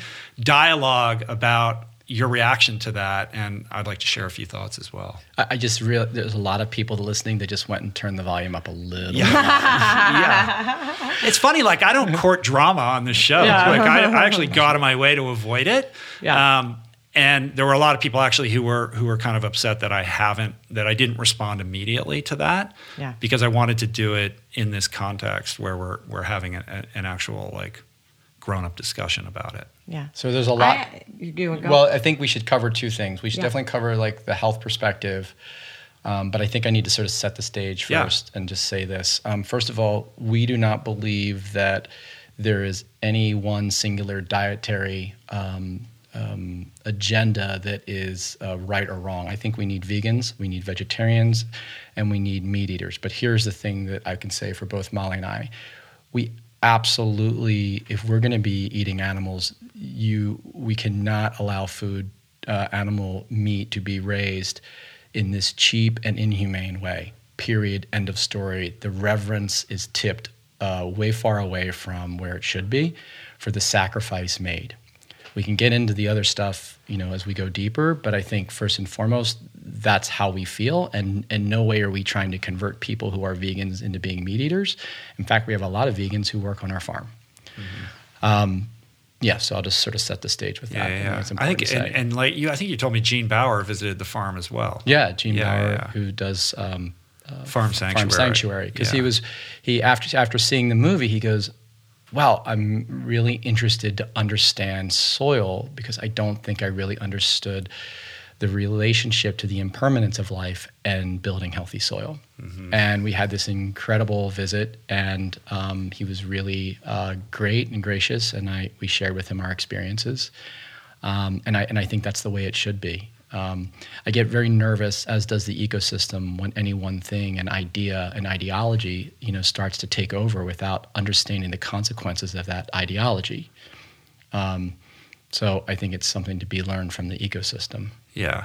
Um, is it possible to, and this is just, I don't know the answer to this, but would it be possible to, you know, find a place like Farm Sanctuary where these animals could then go afterwards? Or is selling those animals for food like a critical economic aspect that contributes to the long-term viability of you being able to continue to farm? Well, if we okay, if we allow the um, the argument for uh, animals uh, the especially ruminants' involvement in building healthy soil, including ducks and their rich nitrogen poop that they've taken and converted dead snails to you know rich nitrogen poop to fertilize trees. If we allow that to be um, something that we all can at least agree needs to happen, if I have um, first of all, we, I am a meat eater, so I'm not denying that, right? But I, if I have 25 cows that I'm using to help build soil, and then at some point all those cows become geriatric, and I'm now having to lift them up and carry them over to the water trough um, because they all end up with some form of arthritis at some point. Um, now my my days are being taken with caring for a uh, you know this all these sick animals. Um, I'm no longer in a sustainable model of farming, and I become overwhelmed mentally and financially. And um, my reverence is to just let that animal die a natural death and not do anything with its body. I can put it back into the soil and let the onus of responsibility of how that death was turned back into life, or I can acknowledge that part of living is is is is being a part of the impermanent process, and um, um, um, taking that animal's life at a time when I feel like it no longer is um, able to live in a way that is regenerative on our farm. Um, and this is not going to uh, satisfy everybody's argument about this stuff, but you know, uh, the hoarder situation from which our dog came from is an example of someone who was not letting go of some of these very sick animals that she had contained in her house, 300 dogs, and was keeping them alive far beyond what was humane for those animals. And so there is some issue here where if we don't address the requirement for the impermanence of life, we're all in trouble. Another point I want to make, and we talked about this, you and I on the farm, is that again, I'm just gonna I'm gonna tell you your audience something that not many farmers would ever admit. Okay, this happens on all farms.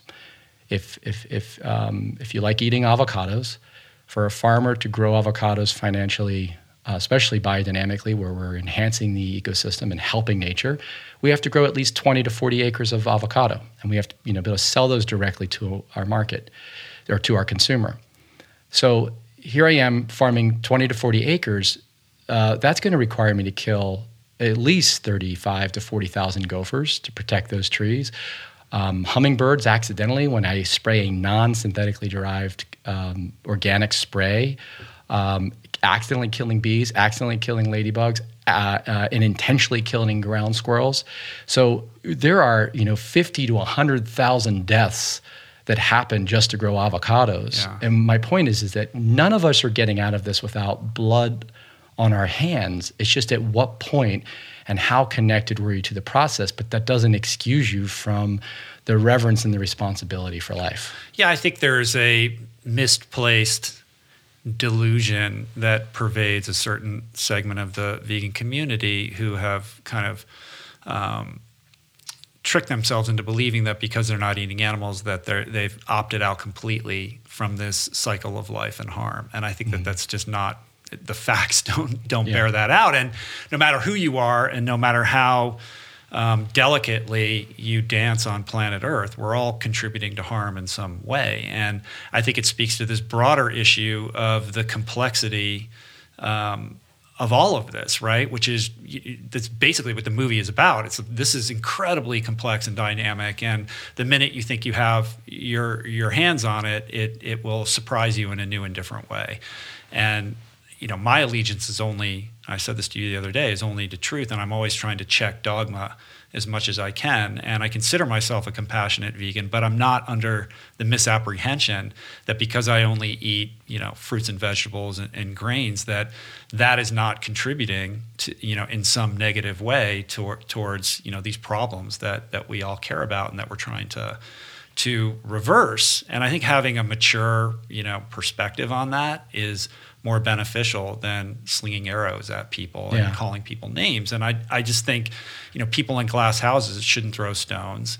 And the moment that you start to think that you're better than another human being or holier than thou or stand from a place of judgment is the minute that we lose that ability to have empathy.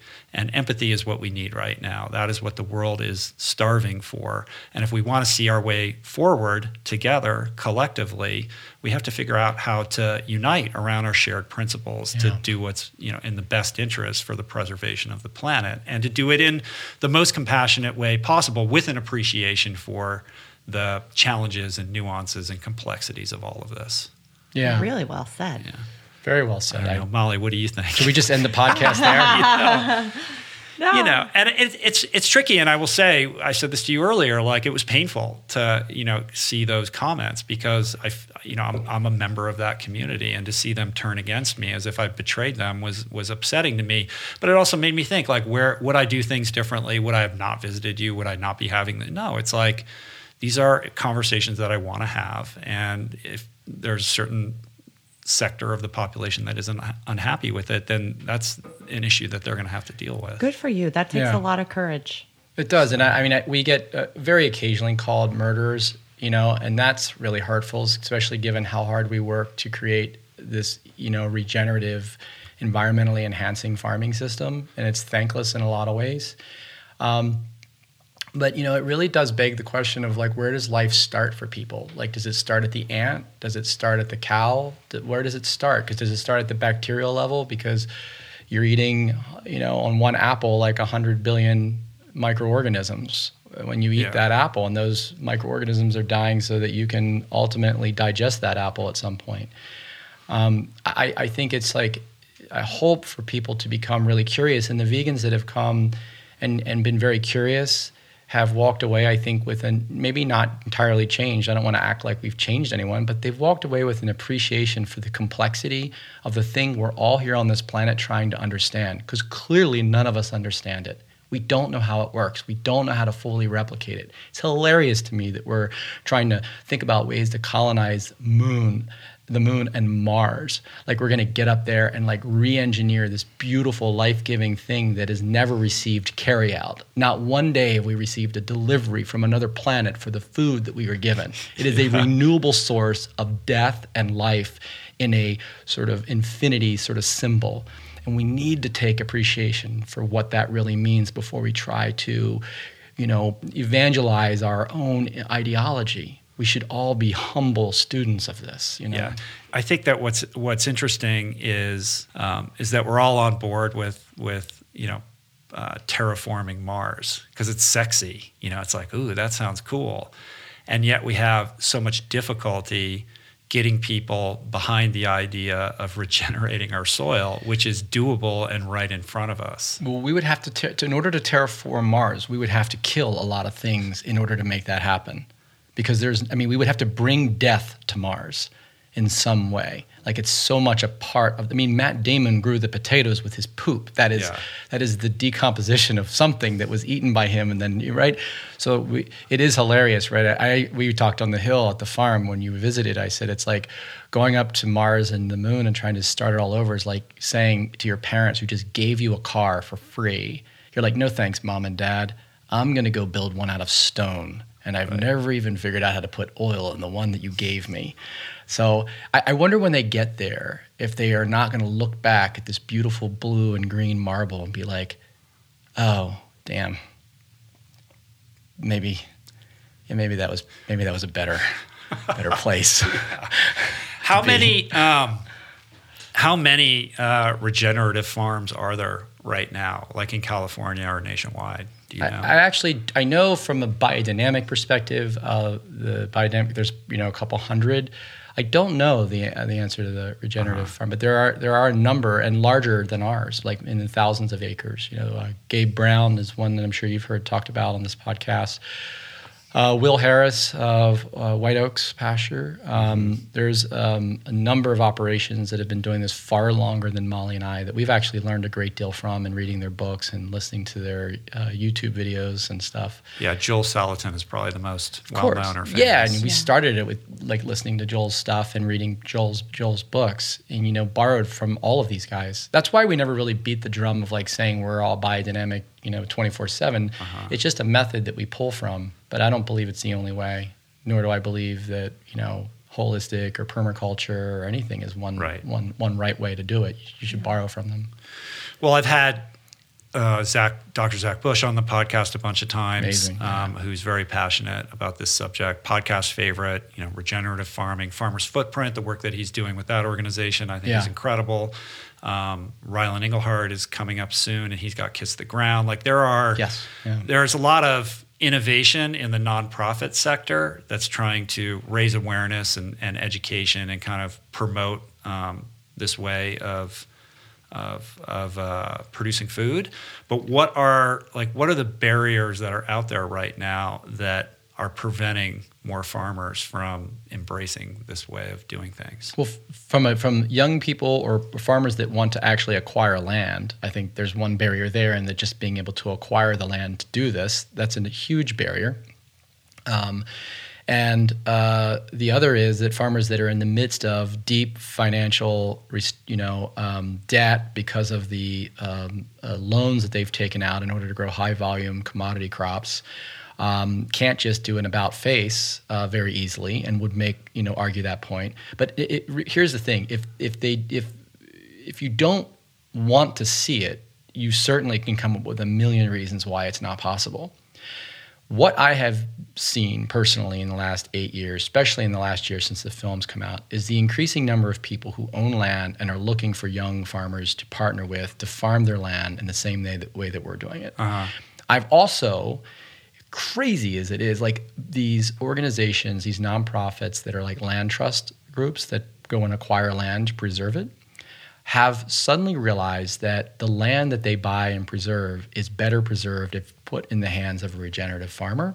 And so there are these lands acquisitions being made by these land trusts, and then they're finding partnerships with regenerative farmers to farm it because they realize that regenerative ag is one of the best methods of environmentalism and the preservation and rebuilding of the biodiversity of the land meant to be protected.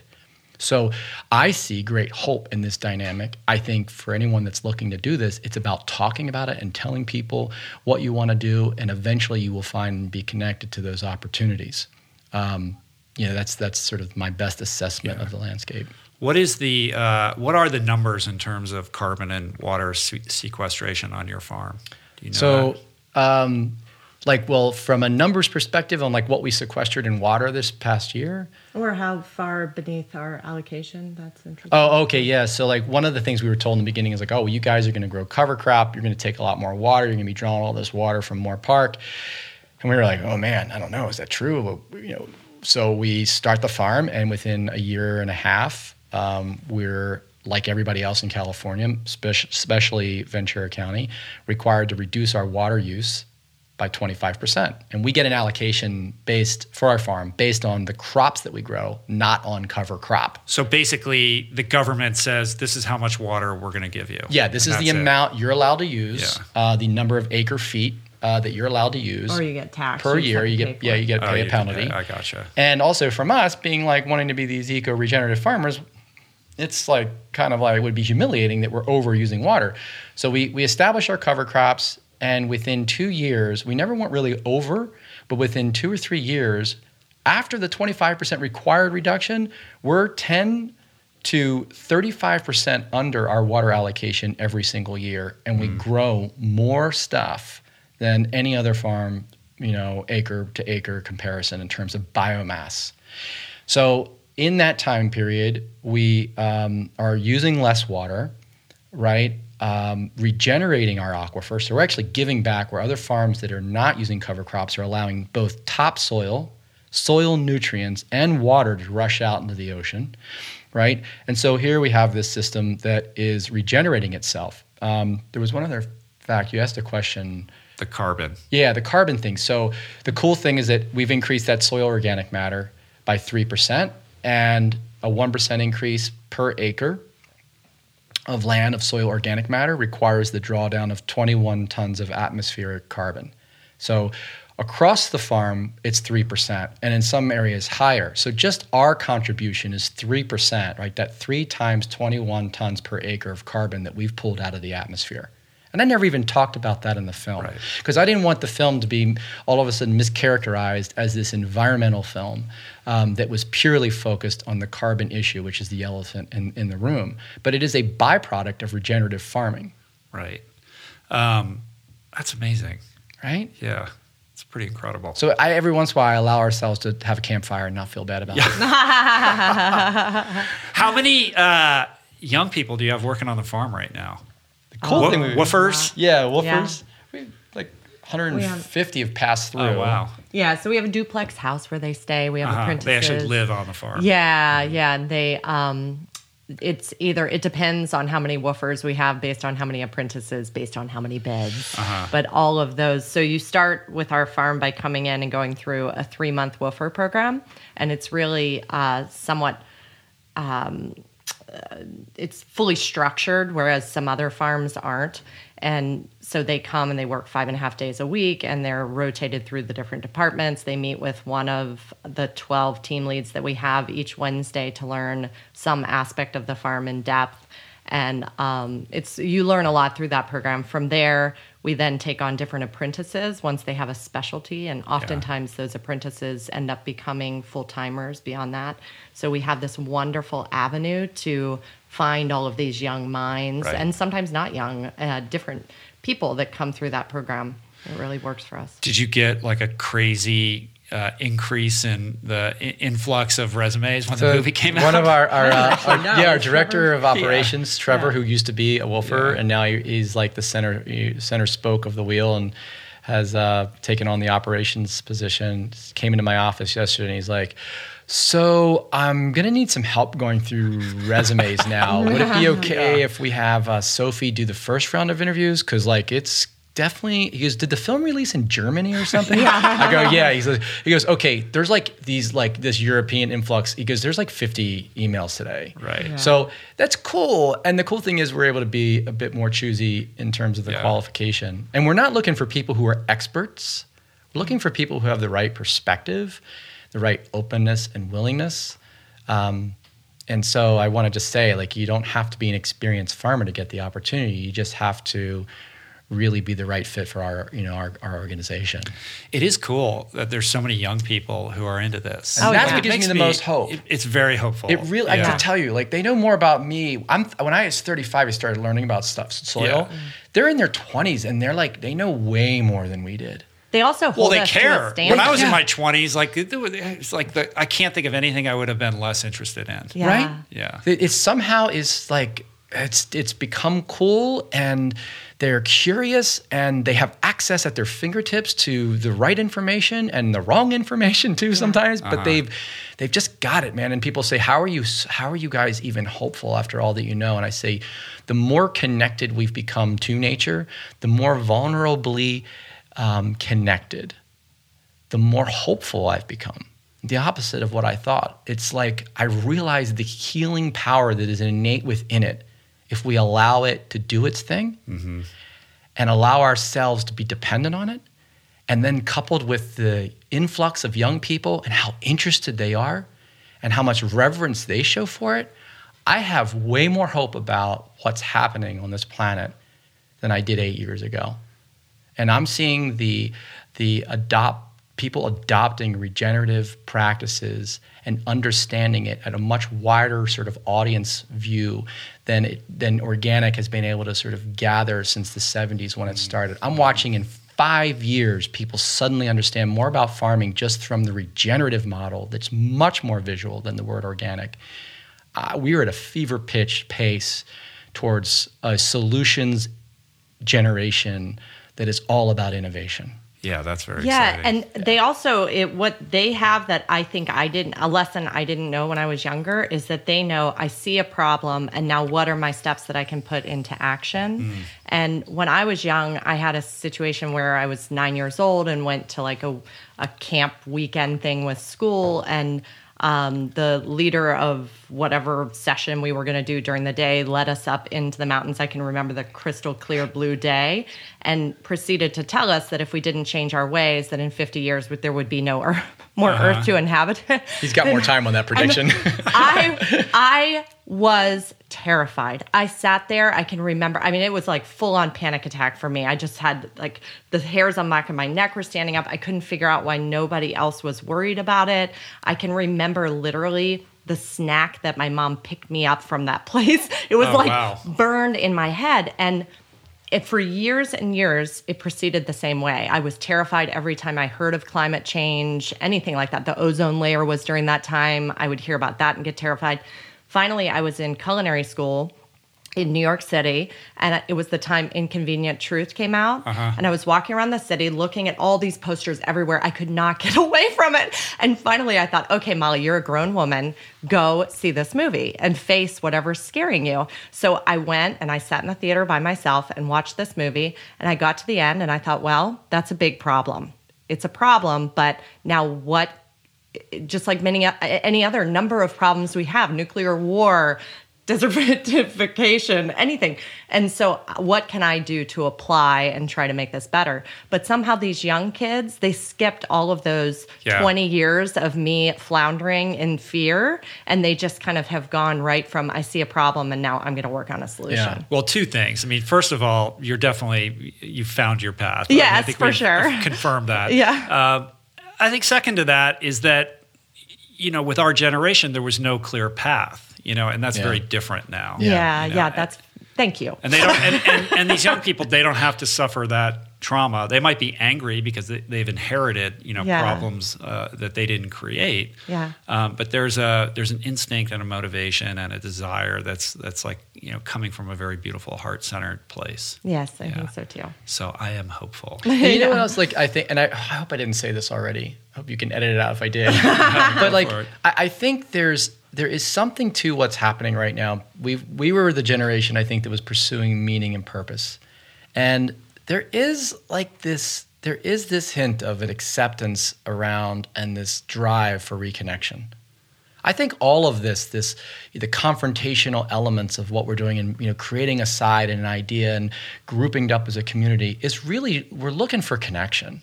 Sometimes it polarizes us from other people, but ultimately the reconnection conversation is a missing part of the triangulation of a, of a happy filled life, meaning, purpose, and reconnection. But the reconnection part requires that vulnerability. And I'm seeing that in the young people that come to our farm, that they're willing to be a little bit more vulnerable. And that's a humility that you want to embrace. Yeah.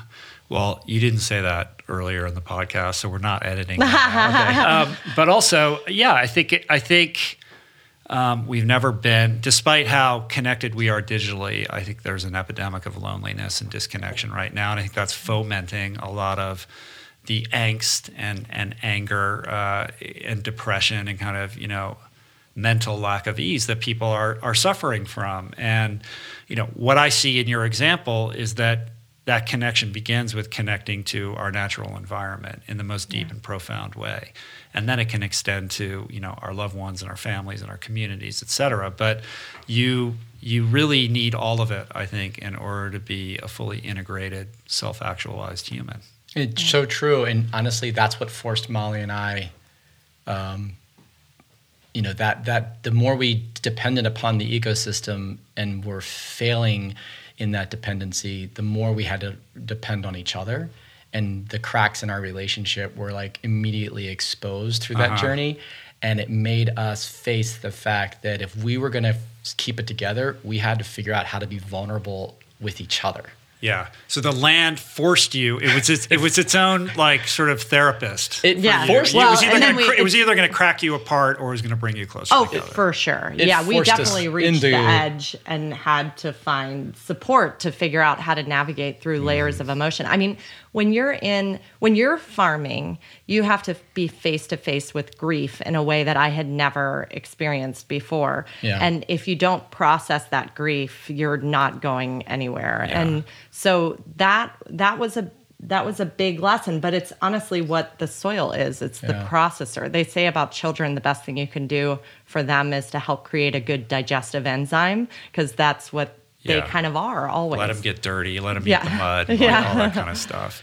Um, well, the movie makes it look like essentially every single night you're being woken up at three o'clock in the morning because there's some cataclysm that needs Yeah. some That's true. crisis. Like that's actually that's actually true. Yeah. I mean, it's for real. Like it was terrible. The 1st Uh-huh. like five or six years, we had the fences weren't right. There was if there was a problem to be had, it was happening.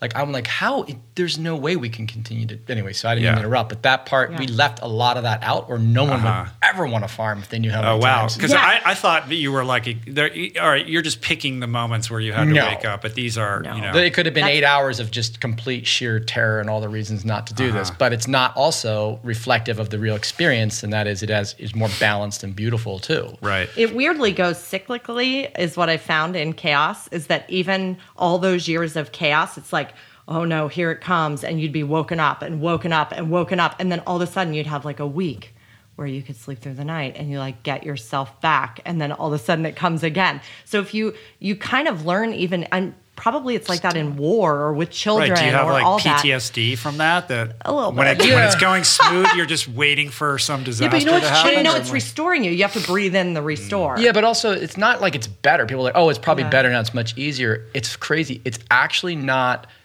I wouldn't say it's easier or it's all better. The way we view problems Yes. have completely changed. I'm not running around wasting my energy on the fear of what that problem indicates now, because I've experienced it to know that that's one of those I can kind of let and live with for a bit, Uh-huh. rather than spend all that energy in the worry that turns into a fight at night with your wife over something else because Right. of all that stress.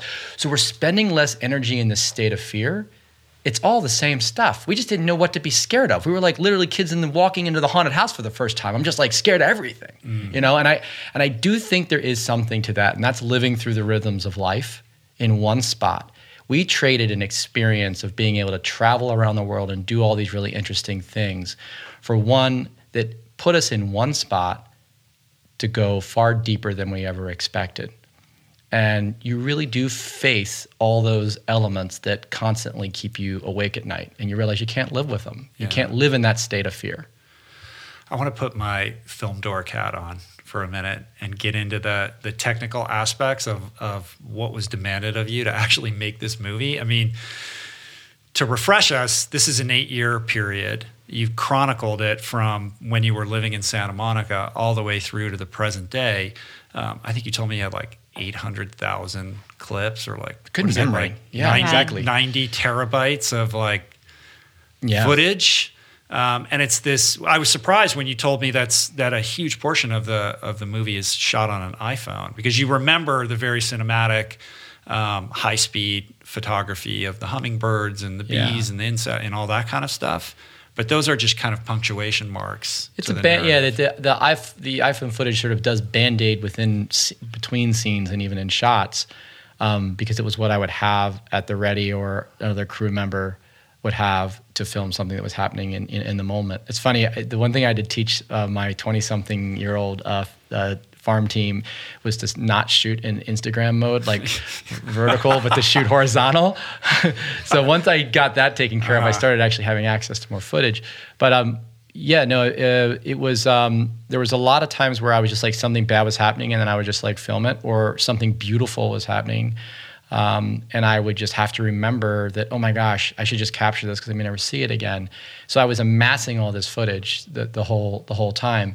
But the way we got like the really cool stuff was I would see these patterns. Like there was a Cooper's hawk that every time I walked by her nest at the time of year that she had, you know, babies in there, she would dive bomb me. And I'm like, I should probably shoot that because that would be a great shot to put in at the time that I'm trying to explain that the, the Cooper's hawk dive bombs starlings. So I have these perspectives that are impossible to get unless you're f- tapping into a rhythm and a, an occurrence that's already happening. Uh-huh. Um, and then to simplify it, like um, with the Greasy, Greasy and Emma, Emma relationship, which is a pig and a rooster, there's a scene in the movie where they kind of go to sleep together. They like bed down, and there's this whole little ritual thing they do in this dance. I watched that 35 times, you know, as I would go out to feed him, and I'm like, man, I should probably shoot that. But since they did it repetitively in the same way, I was able to predict how to cover it you know and so it made it look like i was using like you know these like uh, uh, these these like uh, kids in animal suits you know Yeah. because of the, the, the just the accuracy of the of the shooting What is that relationship between Mr. Greasy and Emma? yeah I mean, that that's is- just that's the heart of the whole movie for me. Like Mr. Greasy, I'm all about him. I know. Yeah. I mean, as you should be. I mean, when when you can land a beautiful babe like Emma and you're only Yeah. about a pound to her 650, um, yeah, that relationship was one of mutualistic uh, necessity. Um, Greasy would hide behind a 650 pound pig in order to, to avoid being eaten by coyotes every night. And he was such um, a scraggly and ugly rooster that he was one that was kicked out of uh, the flock with the rest of the birds, and he found his way into living with this pig. But there was a dance that had to be performed every night in order for him to get access to the house.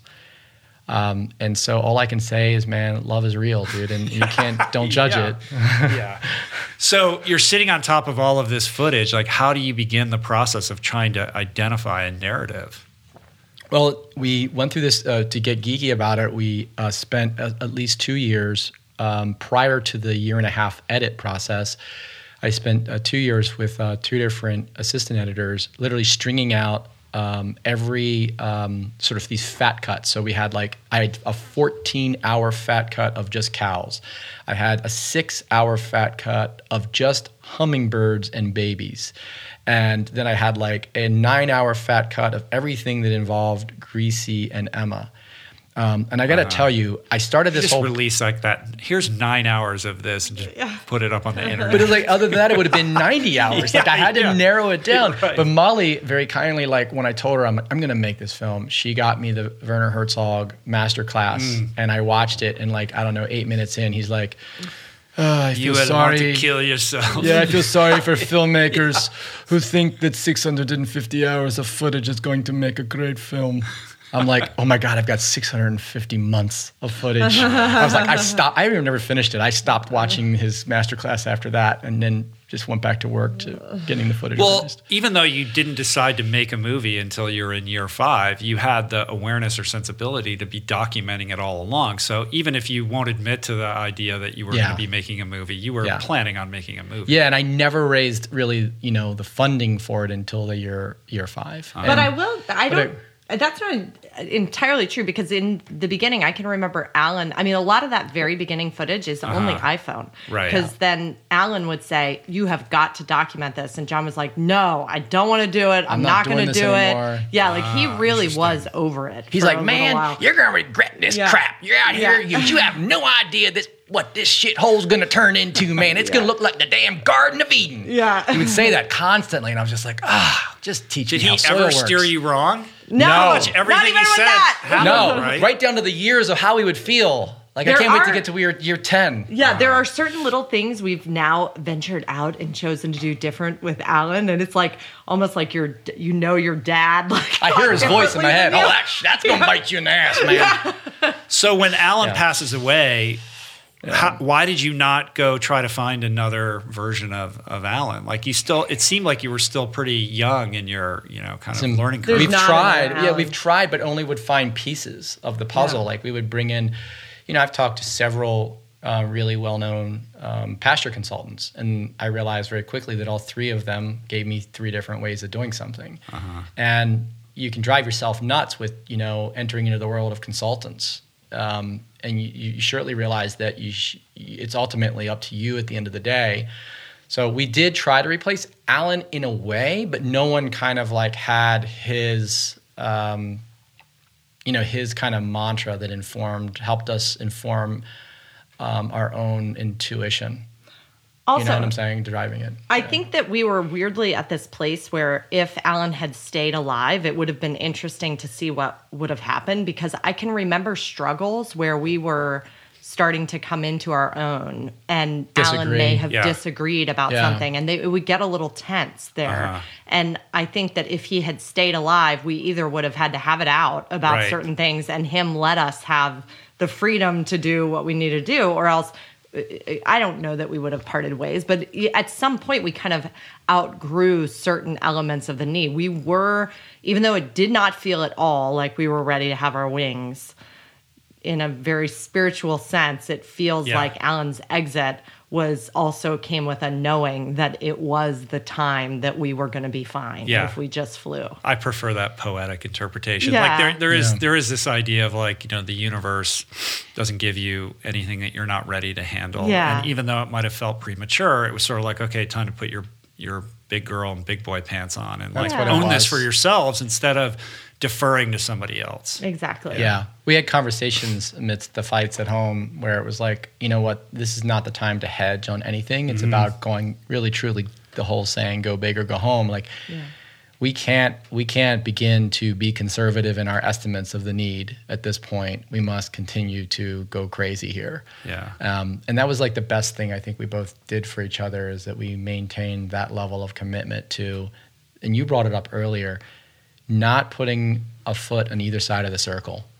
I learned that very early on from a holistic vet. And he's like, look, you're going to continue to have these problems because you keep straddling the line. And you just tell me when you're ready to be, you know, in the when you're ready for preemptive health care. Mm-hmm. Like when we, we can talk about that, but I can't help you with these problems that you're creating by straddling mm-hmm. both worlds. Yeah, you have to There's a a time choice. for antibiotics. There's a time for those things. I'm not saying that, but if you're relying on that to, to cover your tracks and the poor decisions you've made leading up to that, you learn nothing. And we decided that we weren't going to. I mean, we had people on the farm when we had massive epidemics of morning glory. We were like, you need to spray glyphosate. We were. They were trying to convince Yeah. us to spray Roundup, and it took us five years to get to this point for someone to say that. Ultimately, that ended that relationship, but we didn't have the solution. He had a solution. Yeah. We just had a will to sort of keep walking down that path until Yeah. we could find it. I mean, that would have been a bridge too far. Like every Yeah. value would have gotten tossed out the window to make Yeah. that decision.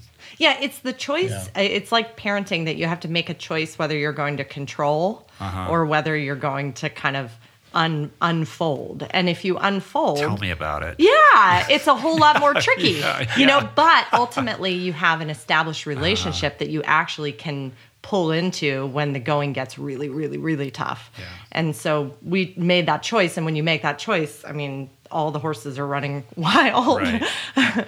when you're in the when you're in the the thick of the film uh, production aspect of this, how did you remain mindful about how you balance the needs of the film versus the needs of the farm?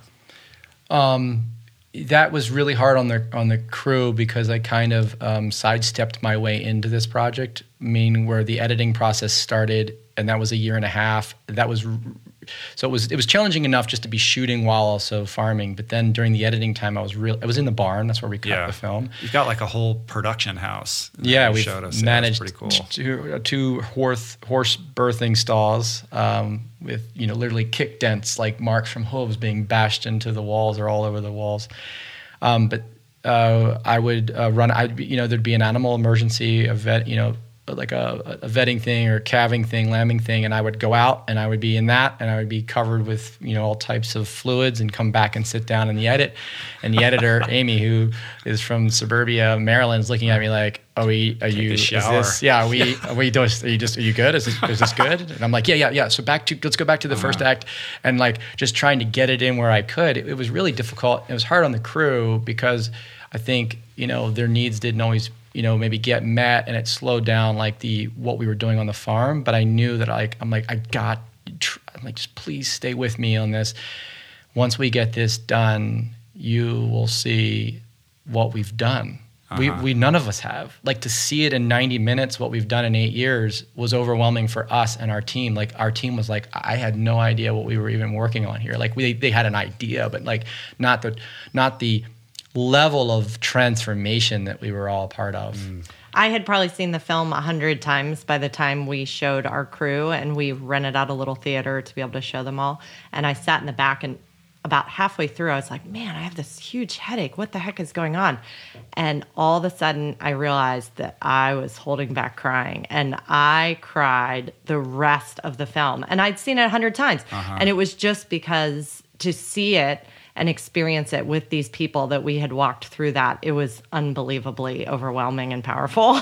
Did you know that it was going to connect with broad audiences, or like, eh, what was your sense of like how the movie was going to do? I mean, we could. I want to talk about Telluride and Sundance Yeah. and all that kind of stuff, but even prior to that, like, I knew I knew John's abilities and I knew that he had never I started to see the team that was coming around him this time and I was seeing it be different as mm. far as this might actually be something that people can see. So they actually even get the chance to see who oh. John is. this isn't John's like little hobby project in the garage. Yeah, or just other things that he's done that have had a certain level of exposure, uh-huh. but I could see that the exposure might start to build bigger. But I would say that I truly always knew that it was going to be really, really good. See, this uh-huh. is I mean, ridiculous no, to me. I- no, but it's so true. She says this stuff to me, and I'm like, "What do you? How do you know this?" But Like, here's what I did know. I had this feeling that it may not come out of the box and just like blow the roof off of Right. the world in that sense. That it might be a slow build for it it's to go out and out and out and out. And that has been what's happened. But when we show it, when somebody gets in the theater, they are moved in a way that is just so satisfying to Yeah. see John be seen in that way. And that, I mean, obviously, what we're sharing is important sharing, to yeah. us mm-hmm. too. In the edit, did you bring some wise counsel in to help you, you know, sort of objectively make decisions? Like, who's Abs- your board of advisors when it comes to the creative aspect of how you crafted this movie? That's a great question. Well, uh, Amy Overbeck, the editor who I've worked with on three Yeah. other films and a TV series, um, uh, Joy Kecken, who was actually involved early early days with David Simon on breaking the very complicated story of The Wire and all the wow. different characters. keyword Yeah. just so many characters. How's that going to work, right? So she was up, brought on early on to help me weave through stuff, and I brought in um, Mark Monroe, who's a really good, uh, well-known documentary um, writer consultant who's worked on tons of different uh, films. I mean, most notably recently was like Icarus, et cetera. Um, and uh, uh, Erica Messer, who was uh, executive producer from the day, who's been a childhood friend of mine, but also from the from day one, was like, "You're going to tell. You need to tell this story, and you need to make sure that Todd starts it off. This whole story starts with your commitment to Todd, and the fact that you're not willing to break that commitment, and that will drive you to this innovation. It's so true. It's about keeping your foot and your deal right. So um, She's a, she's a big showrunner, right? She's a- yeah, For she's Criminal Minds, Minds. or whatever. Yeah, Yeah, show's Criminal- been on television for like 50 years. Yeah, she is, and she's very young too. Uh-huh. She's, um, but yeah, she's amazing and very experienced, but um, uh, someone who I've, I've relied on uh, heavily. And then I brought in Sandra Keats around um, year five and a half, who's a producer, who'd worked in documentary for long enough to know that she wanted to be out. And I heard of Sandra, and I heard she was quitting, and I'm like, oh wow, she sounds perfect though. She's really into like farming stuff. And they're like, yeah, no, you're not going to get her. She's quitting, and she's going to become a goat farmer. And I'm like, hmm, I might have something. Yeah. that- Challenge That sounds accepted. perfect. So she's like, I'm driving to the Pacific Northwest. I'm done, but I'll stop by the farm. And I'm like, excellent. Yeah. And so she did, and she didn't leave and helped me produce the last two and a half years of the movie. Um, and uh, a number, a number of other people. But w- here's the thing I did that I didn't do on any other project to the extent that I did this one, and that was like I knew m- with this project more than anything else I'd ever done in my life that that this was incredibly special and that I had captured something that had never been captured before and that the only reason it wouldn't work would be because I got in my own way. And I made the testing part of this way more extensive, testing it with audiences than I had literally had the physical mental constitution to handle. Like I showed it to so many just really tough critics, audiences um, privately, small groups of 15, and then multiple groups of like 100 or more, and just took the beating for months trying to figure out where the common issues were. what were the big issues? Oh man, I mean the debates. uh, I can't even go there. There was more of the Yeah. cosmos in it. Yeah, the there was a little bit more, and the, the, the original film ended a little bit more on the nose with this whole like idea of sort of um, solidifying that the biggest little farm is really a an example of a um, microcosm of the larger planet, and we are probably in this. All these people listening to this podcast right now that are alive will never know another planet that is a farm in the entire universe, and that it um, is as special as that. And the point of the film is to is to really say that. So I pulled a lot of that out. Right. Um, then there was I a mean, lot. the film, the film says it. It's It just you don't it. have to like it's not as put on it the on nose. the nose at But the if end. you Right. watch all the way to the end of the credits, you do back up to the Oh. Earth. I got the Earth back in.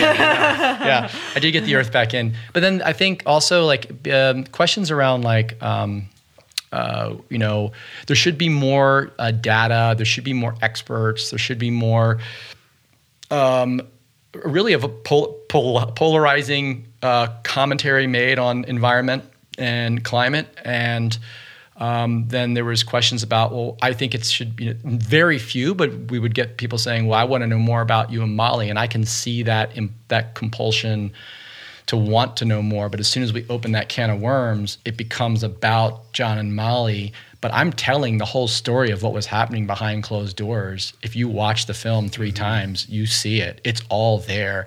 I'm just telling it through the stories of these animal arcs. Right. Um, and I didn't want to take. To me, that was the easy road. That was the e- that would have been the easier thing to do.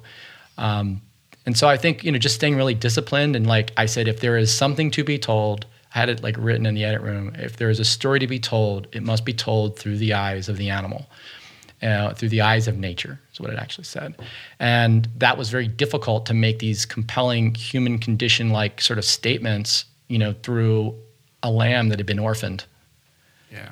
And how that related to Molly's and my journey. You know, um, but those were more interesting and compelling ways to say it.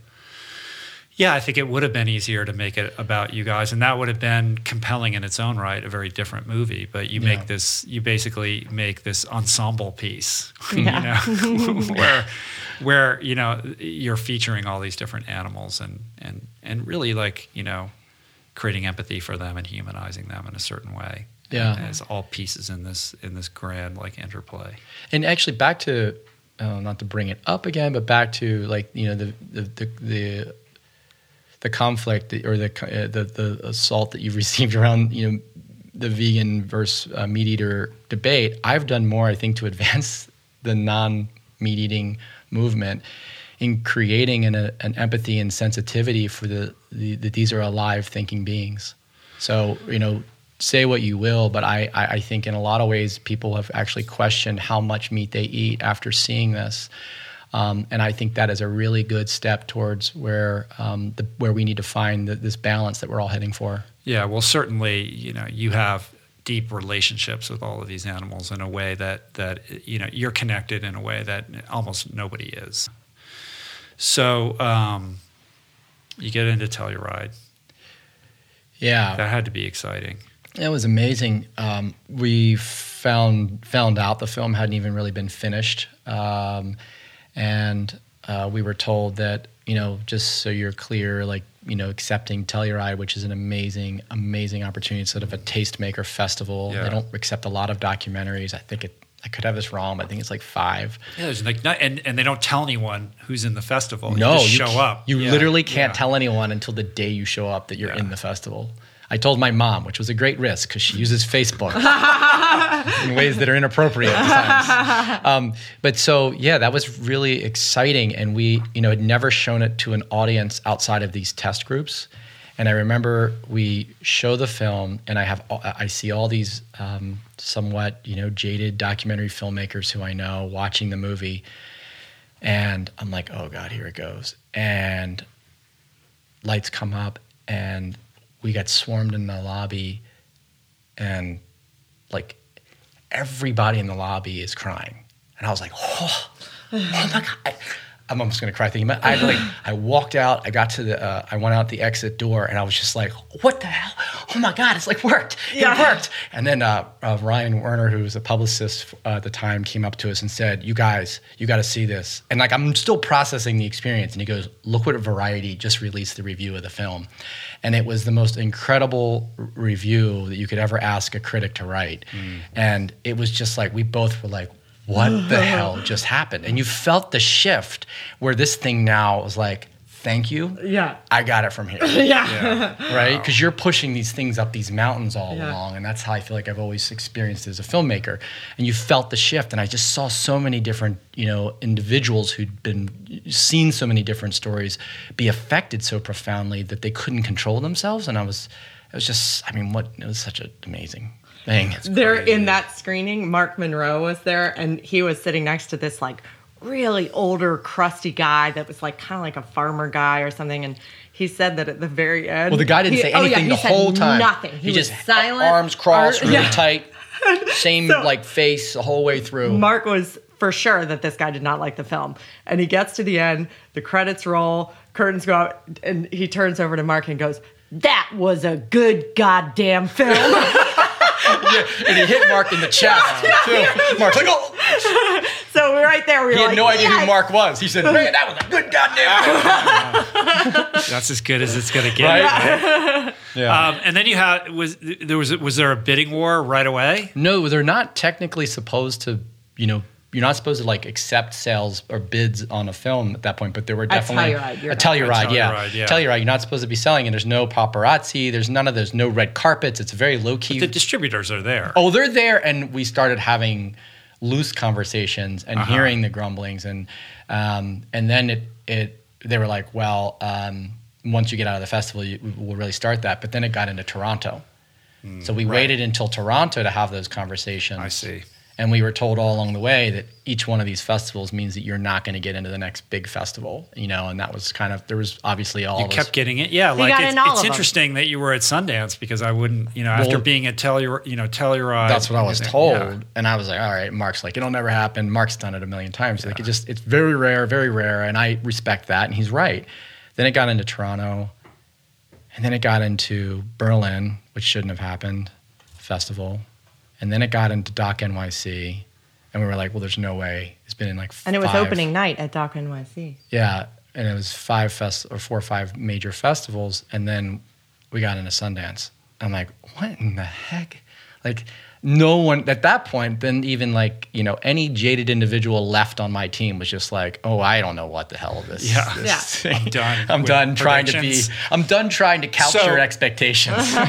you you do something very interesting, which is you decide to to go with Neon for distribution and and move in this kind of you know down this theatrical road. Uh, it would have been very easy for you to sell to Netflix. Yeah. So walk me through like how, and why you made that decision the way you did. Well, I knew, like, I I knew from the beginning, and that this is, you know, an audacious thing to always say as a filmmaker. We all want our film seen in a theater, and I felt a lot of shame in being, in beating that drum and saying that that's where I wanted this film seen. It was made for that.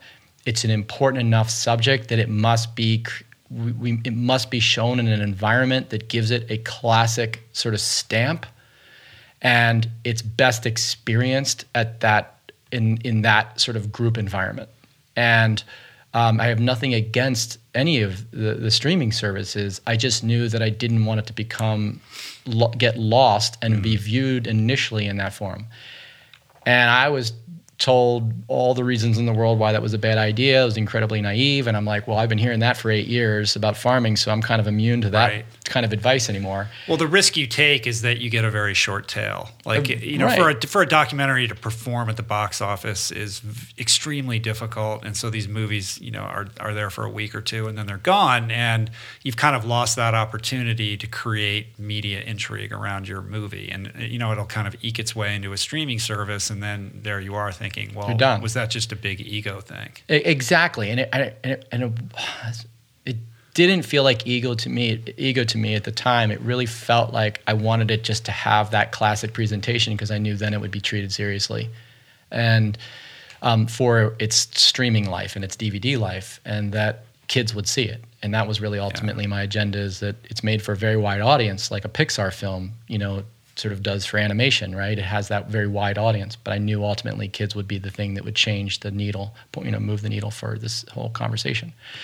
Um, and so I went with um, with Neon because they came into the room with their entire team. Uh, Tom Quinn um, brought everybody out. Like there was like seven or eight of them, and they were just really enthusiastic. They definitely got it. They saw the importance of its cinematic release.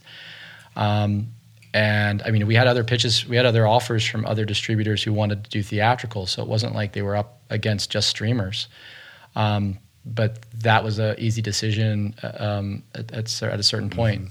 Mm-hmm. Um, yeah, it seems like they also had a plan in terms of um, kind of the educational piece. They were, and, yeah, they and, knew that was important, and realizing that yeah. you know this was going to be perhaps a you know a longer, kind of slower burn. Yep, yep. They have. Um, there's you know uh, Dan O'Mara who's there has uh, experience um, in that uh, space, and they you know Tom had Tom Quinn had been involved with um, you know Food Inc. and Super Size Me, um, you know, and had uh, a long history in food food food related films, but also films that sort of did sort of create stir around conversations in uh, the environment and yeah. food.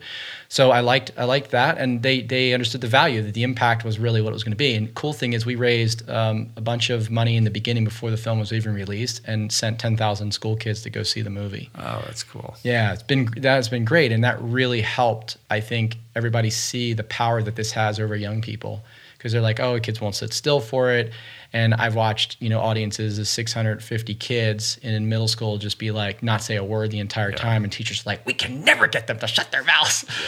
you know? And I think that's, that was really cool.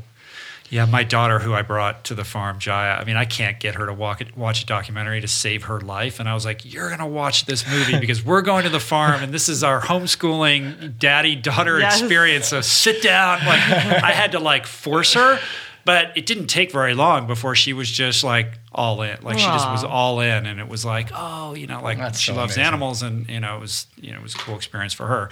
Um, so I get that she part of it. That's amazing. Yeah. yeah. Um, so we're we're tiptoeing up against Oscar season now. Like, do you yeah. find yourselves like fantasizing about that kind of stuff, or do you be like, I can't think about that, or like, that's too crazy, or you know, where's your head with all of that?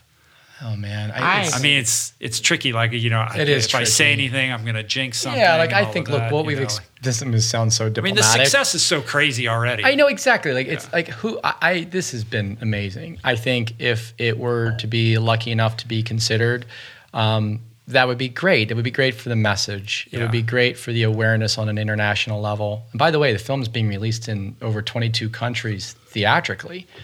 Um, and oh, that wow. number keeps going up, which is great. Even China, Japan, mm. um, Australia, New Zealand. So like it's really great. But uh, you know, to have that nod for a, for this film would be great for that reason. But you know, I, I can't say that our lives would be better for it. But of course, I think you know we, I think it can win. yeah.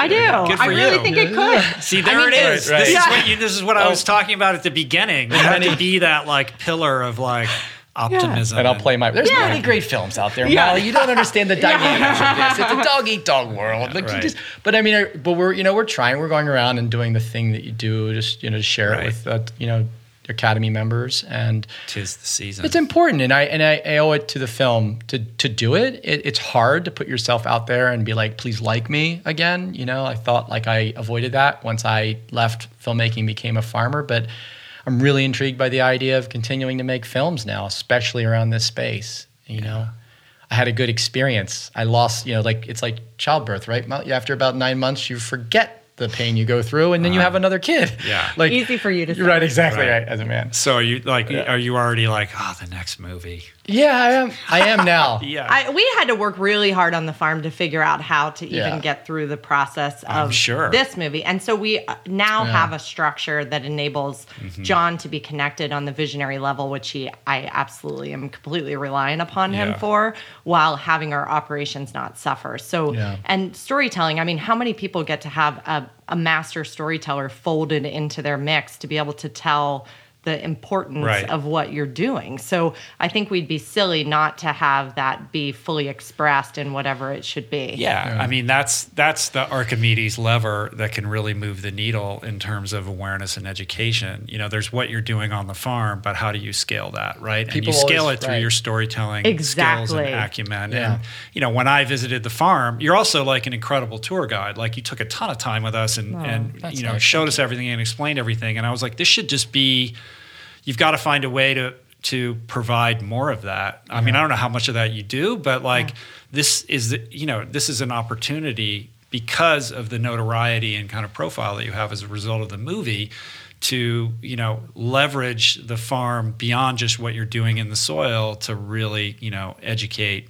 future generations of farmers and just educate people in general so that they can be better equipped to vote with their choices and their dollars. Absolutely. Absolutely. No, I this, agree. This It's- ability to have a storyteller there also enables us to maintain the authenticity of what we do Mm-hmm. because of that scaling piece. If we tried to scale and scale and scale and scale Yeah. and scale, and that was our focus, we would lose. It's- we would lose some of that connection. It's the lore that's been lost. That's what's that's what we're, we don't have the innovation from the past. I don't have a hundred and five year old farmer to talk to, and so this generation's job is to capture the stories and mythologize this new lens of seeing Yeah. in a way that we can pass on. And they, you know, there's nothing wrong with using, I think, storytelling for that. And I do feel a burden of responsibility not to turn my back on the opportunity I've been given to convey that message. Yeah, a big part of the movie is you trying to figure out stuff on your own. You have what Alan is telling you, and he's Yeah. full of wisdom, but there are blind spots there as well. And you're kind of stumbling through this.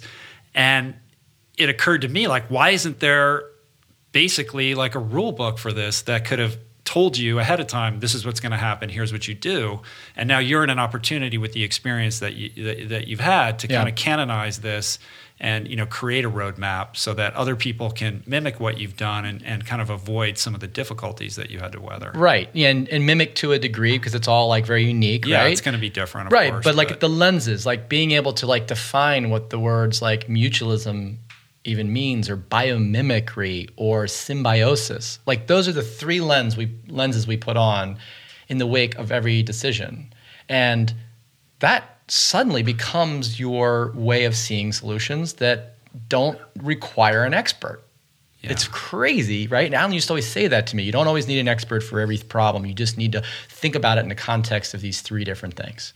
So, yeah, I mean, I think the storytelling enables a visualization of what that filter looks like. Yeah, and the the teaching isn't so basically what I get from that is that the teaching isn't just about when this happens here's what you do. It's Right. about a way of thinking and about a like a certain way of problem solving that requires you to think differently. Exactly. One size, uh, one way of parenting is not a fit all approach. Each kid within your family needs a different thing. Uh-huh. You just need to have the filter of first, I love this kid. I promise I love this kid. And then you start to see the opportunities within that love for this child to sort of connect with it. Yeah. But it's going to be different from your son or your daughter or one son to the next son. And the principles are also kind of oddly and curiously applicable to the workplace too. Like Oh how my do you, gosh, that's how do you how we- manage a team of people and how do you like there's all this sort of Yeah. there's a surrender aspect, there's the allowing, there's the be curious, you know, all of these things I think are powerful tools that that that are that have applications, you know, not just on a farm, but in our everyday lives. I'm going to say one thing, and I want to turn it over to Molly because this is the area that she's really, I think, focused on. The first eight years for us was about building the immunology of our land, recreating an immune system that could sort of buffer itself against these epidemics. And what we realized is that it was incredibly reliant upon the cohesive sort of cohesiveness of the team think and the way that the team viewed each other and viewed the goals. And that was not something Molly and I were good at navigating. And that's where Molly has really stepped into this role of the next level of immunology for the farm, and that is, you know, how we how we work our culture. Yeah.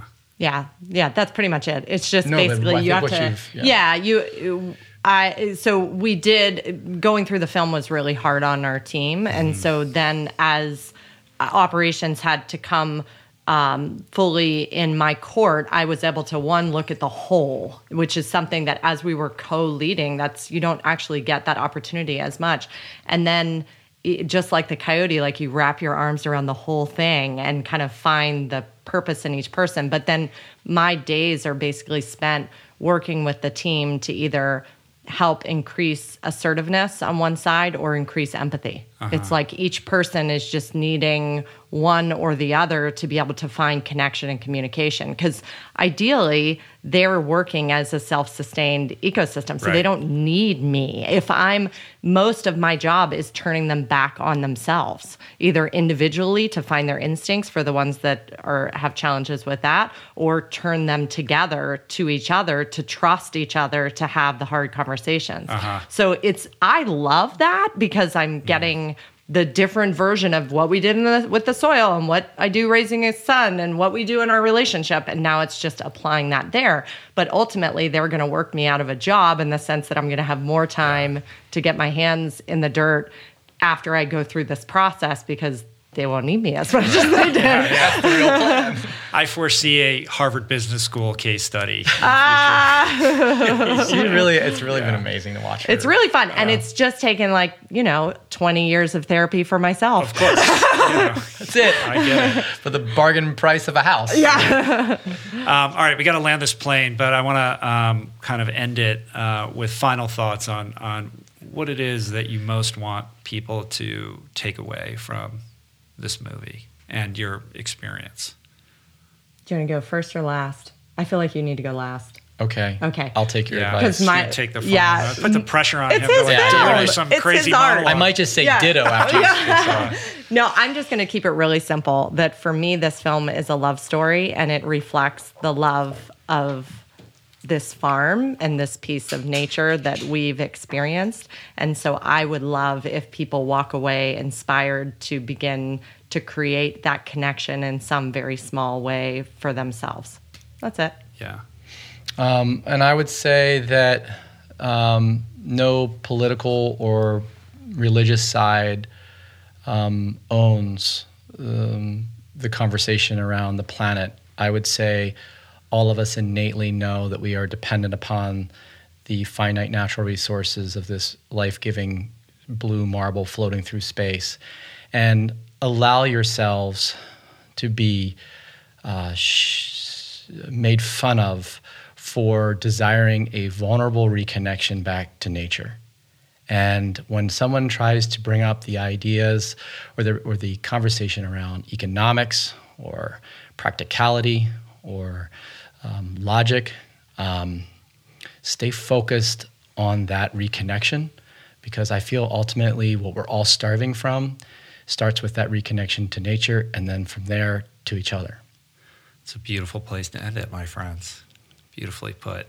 Um, I applaud you for uh, your commitment, um, not just to the planet, but to educating people. I do think this movie is a remarkable achievement and it's impacted so many people. I know it's going to continue to do that. Uh, and also for you know the courage and vulnerability to share so much of yourselves and to put so much of your own personality and private lives into you know into this story. Um, I think it allows people to connect with it and see themselves yeah. um, and reflect on you know our own relationship to our environment and our communities. And I think it's really cool. So I'm really I'm really proud to have had you guys here today, and uh, really, really happy to to talk to you and share your message. You're an Thank incredible you. human so, being, thanks. and like, yeah. just you're so easy to speak with. You should do this for a living. Yes. uh, yeah. So the movie is uh, going wide on Hulu on uh, November this week. This right? week. This yeah. week. Yeah. Yes, November. Wednesday, maybe. Yeah. So it's in beginning of November. Beginning yeah. of November. All right. This yeah. is going up in mid to late November. I think. I don't know the date specifically. So by the time this is up, it will be on Hulu. That's probably the easiest way for people to see it, right? Or it's on Amazon Prime and all that kind of stuff too. Yeah, it's on Amazon. It's on uh, oh, you Google Play, all that stuff. Um, um, then can I tell you one cool thing? Yeah. The um, there's a live orchestra scoring of the film that's going to happen at the Wiltern in LA on December 4th, which is cool. So the ah. actual conductor who wrote the music uh, is going to be there scoring the film live to picture while audiences get to watch it at the Wiltern on December 4th. That's very cool. I'm so excited about that. And Jeff Beal, who's the composer, amazing, uh, talented guy, um, is putting this together. So if you haven't seen the movie, great way to see it. Yeah, yeah, for cool. sure. Is it? Uh, are there still tickets available for that? There, uh, Yeah, there might be still tickets available. Yeah, the, they're just. I mean, as we're speaking today, they're going on sale this week. Cool. Well, I'll uh, find that link and I'll put it up in the show notes. So if you're in great. LA, go check that out. Cool. Hopefully, you can make it out and see it. All right, you again. guys. Peace. Thank All right, you. thank guys. you. Plants. That was it. We did it. That was John and Molly Chester and me. I found it fascinating. I hope you guys enjoyed that. If you haven't already, please check out The Biggest Little Farm. It's available on Apple TV, Amazon Prime, a host of other platforms. It just debuted on Hulu, so pretty much everywhere you enjoy your streaming content. And hit them up on the socials and let them know what you thought of today's conversation. You can find The Biggest Little Farm on Instagram at The Biggest Little Farm and on Twitter at Biggest LIL Farm. And you can learn more about the movie and the work that these people are doing at biggestlittlefarmmovie.com. If you'd like to support the work we do here on the show, subscribe, rate, and comment on it on Apple Podcasts. Share the show on social media, subscribe to my YouTube channel. You can also subscribe to the show on Spotify and Google Podcasts. And you can support us on Patreon at richroll.com forward slash donate. I want to thank everybody who helped put on the show today Jason Camiolo for audio engineering, production, show notes, interstitial music. Blake Curtis and Margot Lubin for videoing and editing the show, Jessica Miranda for graphics, Ali Rogers for portraits, DK for advertiser relationships, and theme music by Anna Lemma. Appreciate all of you people. Love you guys. I will see you back here next week with a great episode. It's sort of a twofer on the regenerative agriculture theme that we're doing here uh, with Ryland Engelhart. He's the face of the family owned group of restaurants known as Cafe Gratitude and Gracias Madre. He is also the co founder of Kiss the Ground, which is all about regenerating our soil and creating greater biodiversity. He's a super cool guy. He's a friend. It's a great conversation. Here's a clip to take you out. Until then, let's all try to live a little bit more in harmony with nature. Peace. Plants. Namaste. The principles of sacred commerce or the basic message is how can you run a business and also awaken the presence of love? And we do see the positive impact of creating a space that uses language intentionally to uplift people and to remind people of their greatness. You know that was kind of the biggest spiritual epiphany of my life was that love is not something found in a person place or thing. It's something that is ever present in our heart and it's always available as a gift. And it costs nothing to share it. And yes we have lots of things that get in the way of that but if i was to die tomorrow what i would want people to know and what i would hope that i demonstrated to a fair amount of the interactions that I've had would be like, wow, there was love present that was being given freely from that human being.